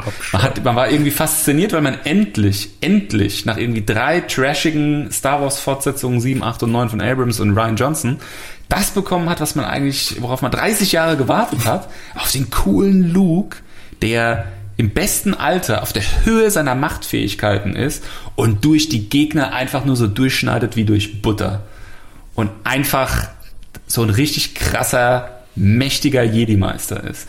Also genau das, was man eigentlich auch schon immer von ihm wusste. Also immer, es ist ja ganz klar, wo ihn seine Reise hinführt, ja. Auch als der Sohn des Auserwählten und von Yoda ausgebildet und so weiter und so fort man hat es nie bekommen. Abrams hat es einem nicht gegönnt. Ja. Und ja. jetzt hat man genau das, was man eigentlich sich irgendwie 30 Jahre lang immer irgendwie selbst ausgemalt hat in der Fantasie, serviert bekommen. Und- auch noch in einer sehr schönen Darstellung. Eb- äh, Genau, Stichwort schöne Darstellung. Es macht nämlich einen eklatanten Unterschied, wenn wir jetzt gesehen hätten, wie, also finde ich, äh, wie Luke quasi durch ein, ein- eine Einheit äh, Sturmtruppler sich durchschneidet und die zerschnibbelt, weißt du? Weil hier haben wir es mit, mit Maschinen zu tun, die er kaputt macht. Weißt du, das hat eine ganz andere Qualität, weil äh, wir, ein Jedi ist halt immer noch ein guter für uns, weißt du? Und wenn er sich, wenn er jetzt genauso die Sturmtruppler massakriert hätte, wie das Darth Vader mit den Rebellen da gemacht hat in Rogue One, das wäre dann, das, das hätte dann irgendwie ein Geschmäckle für mich gehabt. Ja, ja, weil ja. die Sturmtruppler ja. eh immer schon so als Opfer äh, gezeigt werden. Und, und wenn er dann da noch so dann, dann Gliedmaßen und Köpfe abschneidet, das wäre, glaube ich, zu krass gewesen. Und das war eine sehr kluge Entscheidung, ähm, das sozusagen diese, diese, diesen Move auf die Dunkeltruppen auszulagern. Ich würde ganz gerne noch mal eine Sekunde kurz zurückkommen zu der Frage, gibt es eine Luke-Serie oder nicht? Für euch ist das, so wie ich euch jetzt verstanden habe, relativ klar, dass es das nicht geben Ja. wird. Ich Ja. würde mir die Frage stellen, jetzt nicht unbedingt nur im Kontext von, was wir jetzt gerade bei der finalen Folge von The Mandalorian gesehen haben, sondern auch generell, weil Thema ähm, Deepfaking oder halt auch ähm, kein CGI, sondern mehr ähm, Special Effects durch AI oder Machine Learning. Das ist für mich eine Sache, die in der Zukunft immer häufiger zu sehen sein wird. Ne? Also wir haben da jetzt in der Vergangenheit schon öfter mal drüber gesprochen. Es gibt viele Fanfilme, die sich genau dieser Technologie auch bedienen. Oder so Szenen aus, jetzt zum Beispiel Han Solo haben wir letztens drüber gesprochen, Christoph, wo ähm, Harrison Fords Gesicht über den Schauspieler von Solo, von dem Film Solo gelegt wird und das verblüffend echt aussieht. Ähm, das ist eine Sache, die, ich sag mal, für erschwingliches Geld in der nahen Zukunft immer leichter zu ha- haben sein wird. Und ähm, generell werden wir innerhalb der nächsten zehn Jahre meiner Meinung nach den Moment irgendwann haben, wo du sowas voll digital herstellen kannst. Ähnlich wie jetzt ein, ein, ein, ein, ein ähm, George Lucas damals Episode 1, 2, 3 auch irgendwie komplett vor Greenscreen gedreht hat und dann halt das digitalisiert dann im, im, im Nachgang eingefügt hat, wirst du in der Zukunft den, den Effekt haben, dass du halt eben über Machine Learning ganze Bewegungsmuster von Schauspielern, ja. Also wie hat sich jetzt zum Beispiel so ein River Phoenix oder wie hat sich so ein James Dean oder sowas, wie hat er sich bewegt, was hatte der für eine Mimik und so weiter, ja. Damit kannst du ja eine Maschine füttern und kannst dir dann hinterher ähm, einen Schauspieler rausgeben lassen, der so aussieht wie er und der sich auch so bewegt wie er. Ja, das wird immer mehr möglich sein. Also die, der Aufwand, der damit verbunden ist, der wird immer geringer, immer geringer, immer geringer werden. Und ähm, ab einem gewissen Punkt wirst du dann den Effekt haben, dass jetzt zum Beispiel, wenn du jetzt sagst, ich brauche jetzt so eine Luke-Serie, in der der junge Luke halt die Hauptrolle spielt und der auch so ähm, überzeugend dargestellt werden kann, dass die Leute nicht 30, 40, 50 Minuten von einer Serienfolge sagen, ey, das ist für mich komplett Uncanny Valley Territory, das kann ich mir nicht angucken, das durchbricht für mich permanent die vierte Wand. Ähm, das ist in naher Zukunft möglich. Und deswegen würde ich schon auch nochmal die Frage aufwerfen, blüht uns das irgendwann? Jetzt vielleicht nicht jetzt wirklich mit einer Luke-Serie jetzt nächstes Jahr oder übernächstes Jahr, aber blüht uns sowas in naher Zukunft? Weil das sind nämlich genau diese Lücken, die es noch zu füllen gilt, letzten Endes im Star Wars-Universum. Aber die, die Schauspieler sind teilweise jetzt einfach schon zu alt oder teilweise auch schon tot, im, im Falle von Carrie Fisher. Äh, David Prowse ist ja auch vor ein paar Tagen gestorben, der den ähm, der in der Rüstung von, von Darth Vader steckte. Nicht, dass man den jetzt bräuchte, weil hat er eh immer eine Maske auf, aber die Schauspieler sind halt einfach nicht mehr zu haben teilweise, aber die Geschichten sind einfach noch nicht zu Ende erzählt. Das ist ja auch der Grund, warum wir jetzt Luke gesehen haben. Tja, Also ich, ich also ich, ich finde, Entschuldigung, äh, ja, Stefan, du bitte. Also ich, ich glaube, dass das äh, so der feuchte Traum von Disney ist, sowas als, als Serie oder als Film nochmal rauszubringen, weil die wissen, dass äh, 90 Prozent der, der Fans irgendwie das feiern würden und darauf warten eigentlich auch schon seit, seit äh, je nach Generation, seit 30, 40 Jahren. Also äh, ich glaube schon, dass da vielleicht mit so einem Gedanken gespielt wird. Ich hab, wir haben ja gestern auch darüber gesprochen, dass man sowas ja auch eigentlich hätte schon lösen können als Animationsserie im Stil von Clone Wars oder so. Ähm, wobei natürlich, glaube ich, so gerade in Anbetracht der technischen äh, äh, Entwicklung, was du gerade erläutert hast, das glaube ich schon, wie gesagt, so ein feuchter Traum von Disney wäre, wenn die sowas machen würden, wenn die sowas noch inszenieren würden mit einer guten Story, dann platzt die Star Wars Blase und alle sind völlig aus dem Häuschen. Aber das ist so, das ist so der Punkt, wo, worauf ich auch gerade hinaus wollte, weswegen ich das gut und gleichzeitig schlecht finde. Mein inneres Kind, das mit, mit, weiß nicht, acht Jahren das erste Mal Star Wars gesehen hat und Luke gesehen hat und so, hat sich darüber gefreut, dass der aufgetaucht ist. Also geil, das ist genau das, was ich schon immer sehen wollte. So der Erwachsene denkt so, ah, es ist aber nicht Mark Hamill, es ist aber CGI und ah, es ist aber The Mandalorian und nicht Luke Skywalker, die Story. Also da gibt's halt so viele rationale Dinge, die das dann schon wieder so ein bisschen schmälern. Und ich glaube, ähnlich würde es mir bei einer Luke-Serie gehen. Ich, ich weiß ganz genau, worauf du hinaus willst. Und ich gebe dir jetzt folgendes Beispiel. Erinnere dich mal an die frühen 90er Jahre, als die Menschen ihre Handys auf den Tisch gelegt haben, wenn sie gekommen sind. Und das so eine befremdliche Situation war, dass Menschen A Handys haben und B, die auf den Tisch gelegt werden. Das war irgendwie immer so ein, bisschen protzig und so ein bisschen so, hm, da liegt sein Handy auf den Tisch und so. Und heute ist das komplett Usus. Du gehst irgendwo hin und weil du das Ding nicht irgendwie permanent im Hosensack haben willst, legst es halt irgendwie so auf die Seite. Das macht jeder. Überall liegen die Dinger rum. Das ist vollkommen selbstverständlich und Alltag für dich geworden. Und ich glaube, es ist genau die gleiche Entwicklung, die wir hier auch haben werden. Jetzt würdest du das noch so empfinden, so als, das ist ja irgendwie unique, das ist ja was Besonderes und dadurch auch irgendwie so ein bisschen so, außerhalb der Norm, außerhalb dessen, was du gewohnt bist.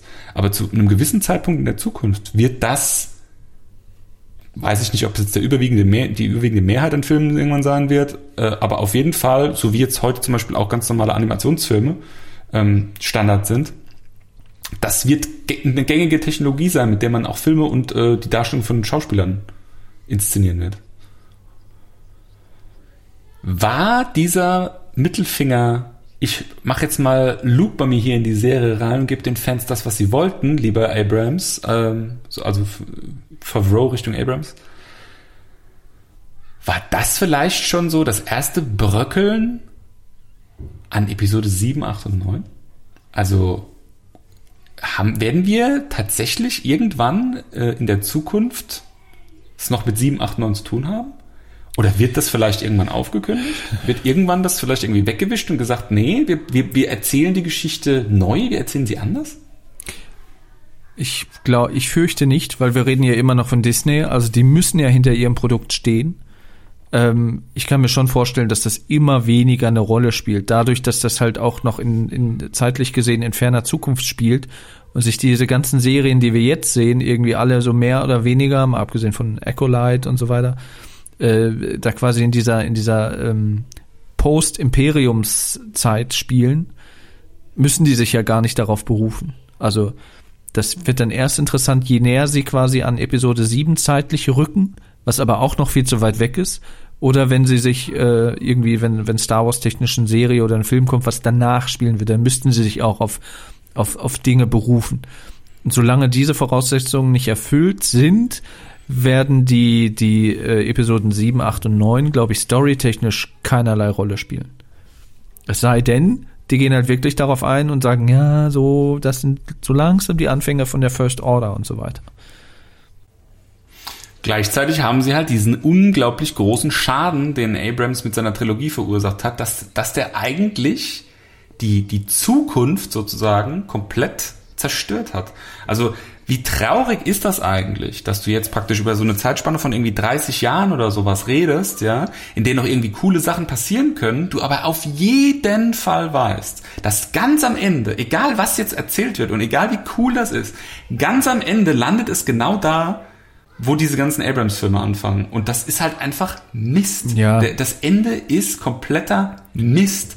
Und das macht halt diese ganze Erzählung dazwischen, das hat dann so einen bittersüßen Geschmack. Du denkst, ja, es ist alles so cool und Luke macht eine Jedi-Akademie und am Anfang funktioniert es auch irgendwie super geil und die Leute werden ausgebildet, dann kommt vielleicht irgendwie noch so ein Sith in die Ecke und dann gibt es einen neuen Konflikt und es ist interessant und es ist geil und Lichtschwertkämpfe und bla bla bla. Die ganzen coolen Sachen, die du jetzt erzählen kannst, die dir jetzt möglich sind, führen alle immer zum gleichen Ende. Und das heißt irgendwie Emo, Kylo Ren, Snoke, keine Ahnung, was der jemals war. Ich habe es immer noch nicht begriffen. Palpatine kommt wieder zurück. Dieser ganze Mist. Ich verstehe, was du sagst, aber du weißt ja auch, dass ich ein großer Verfechter bin der Old Republic.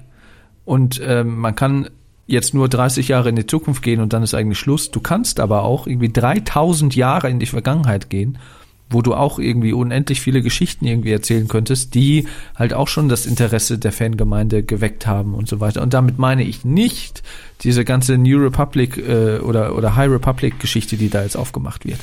Ich sag's nur, ich sag's nur. Du kannst halt zumindest in die Vergangenheit gehen. Hm. Ja. Gut, ich glaube, that's a rap, oder? Habt ihr noch was?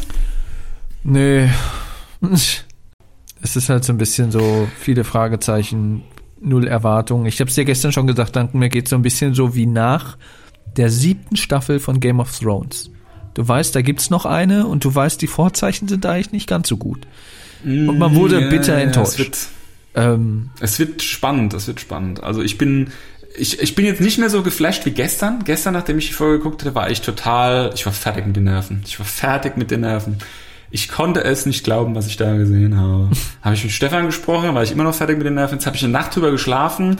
Jetzt denke ich, ja, es war schon irgendwie cool, Luke mal wieder gesehen zu haben und so weiter und so fort. Aber ich habe jetzt wirklich Angst, dass dieses schöne Stückchen Star Wars Welt, was mir da jemand so gerade zurechtgerückt hat, was mir gefallen hat, dass das dann nächstes Jahr wieder wie so eine Neubaute irgendwie so komplett eingerissen wird vom Bagger. ja, am Ende des Tages sitzt da immer noch Imperatorin Kathleen Kennedy, die sich überlegt, wie kann ich das Maximum an Profit, an Disney Plus Abozahlen äh, irgendwie da rausschöpfen. Und Das ist übrigens wichtig, äh, das in dem Kontext auch zu betrachten.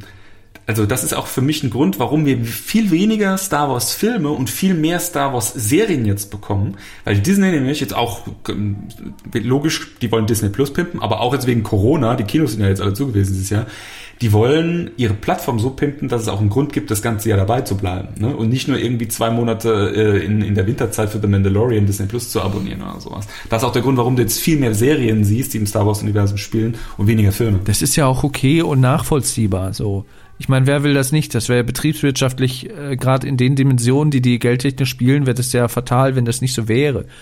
Aber die müssen halt, finde ich, da auch sehr sensibel an die Sache rangehen, weil die spätestens durch die durch die Sequel-Trilogie müssen die wissen, wie sensibel quasi auch die Star Wars-Fans sind und dass die wirklich auch ein nicht nur wirtschaftlichen Augenmerk darauf legen müssen, dass das Ganze erfolgreich ist, sondern dass die da eben auch Leute ransetzen, wie Favreau, wie Filoni, die wirklich, die wirklich das kleinste Detail von diesem Star Wars Lore kennen und verstehen und dass man denen auch mehr oder weniger versucht, freie Hand zu lassen. Ne? Und das kann gut werden, das kann schlecht werden. Am Ende ist es immer noch Geschmackssache und Ansichtssache, klar. Aber ähm, ich finde, das sind die Grundvoraussetzungen dafür, dass da, auch wenn sicherlich nicht alles toll wird, aber das sind die Grundvoraussetzungen dafür, finde ich, dass zumindest manches da noch ganz gut und schön wird und wo man wo man sich dran erfreuen kann, wo man äh, zurück in die Vergangenheit äh, quasi versetzt wird äh, zu Zeiten der der alten Filme, wo man aber auch dann noch unbekanntere Dinge und Geschichten erfährt. So das ist irgendwo da irgendwo die Mitte zu finden. Das ist halt die Kunst an der Sache. Dann vielen Dank. Ähm, Stunde 51 ist ja fast eine der kürzesten Recap-Folgen. Aber ja. Mhm. Gut. Ja, ich bin. Mach ich, mal, Stefan. grad- Erzähl mal von deinen Tanzvideos auf TikTok jetzt, komm. Ich habe, Trau es gibt noch keine Tanzvideos auf TikTok. Sorry, Sophia. Ja. Aber ähm, die wird es auch nicht geben. Du, du, du, du, du, du, du. Ach, trau dich. Nein, abonniert uns auf Instagram, NFFS Podcast, TikTok, Snapchat, dies, das, tralala. Aber viel wichtiger als dieser ganze Social Media Quatsch, wo man über Weihnachten vielleicht sowieso mal sagen könnte, ich mache eine Pause von Social Media. Ich mache mal ein bisschen Detox. Nicht immer diese ganze Reizüberflutung. Nein, viel wichtiger ist es, Podcast zu hören auf den Plattformen, wo man uns abonnieren kann und im Falle von äh, Apple Podcast uns dann auch noch eine Rezension hinterlassen kann. Das wäre doch schön. Das hilft uns, nach oben zu kommen. Das wäre ganz nett. Scheiß auf Social Media, scheiß auf Mark Zuckerberg und dieses ganze Facebook-Konglomerat. Wichtig sind die Podcast-Plattformen, wo wir stattfinden. Das hast du schön gesagt. Ich wünsche allen Hörern und euch beiden natürlich auch, falls wir uns nicht mehr hören, eine wundervolle Weihnachtszeit, einen guten Rutsch und ein erfolgreiches Jahr ohne Corona 20, äh, was 2021. Die Zukunft. Ja. Das. Ah ja. Wir sind auf Draht. Ach Gott, ja. Ja, äh, wünsche ich euch auch in diesem Sinne und wünschen wir natürlich auch unseren Hörerinnen und Hörern, unseren Hörenden. Und äh, ja, kommt gut rüber und es kann nur besser werden.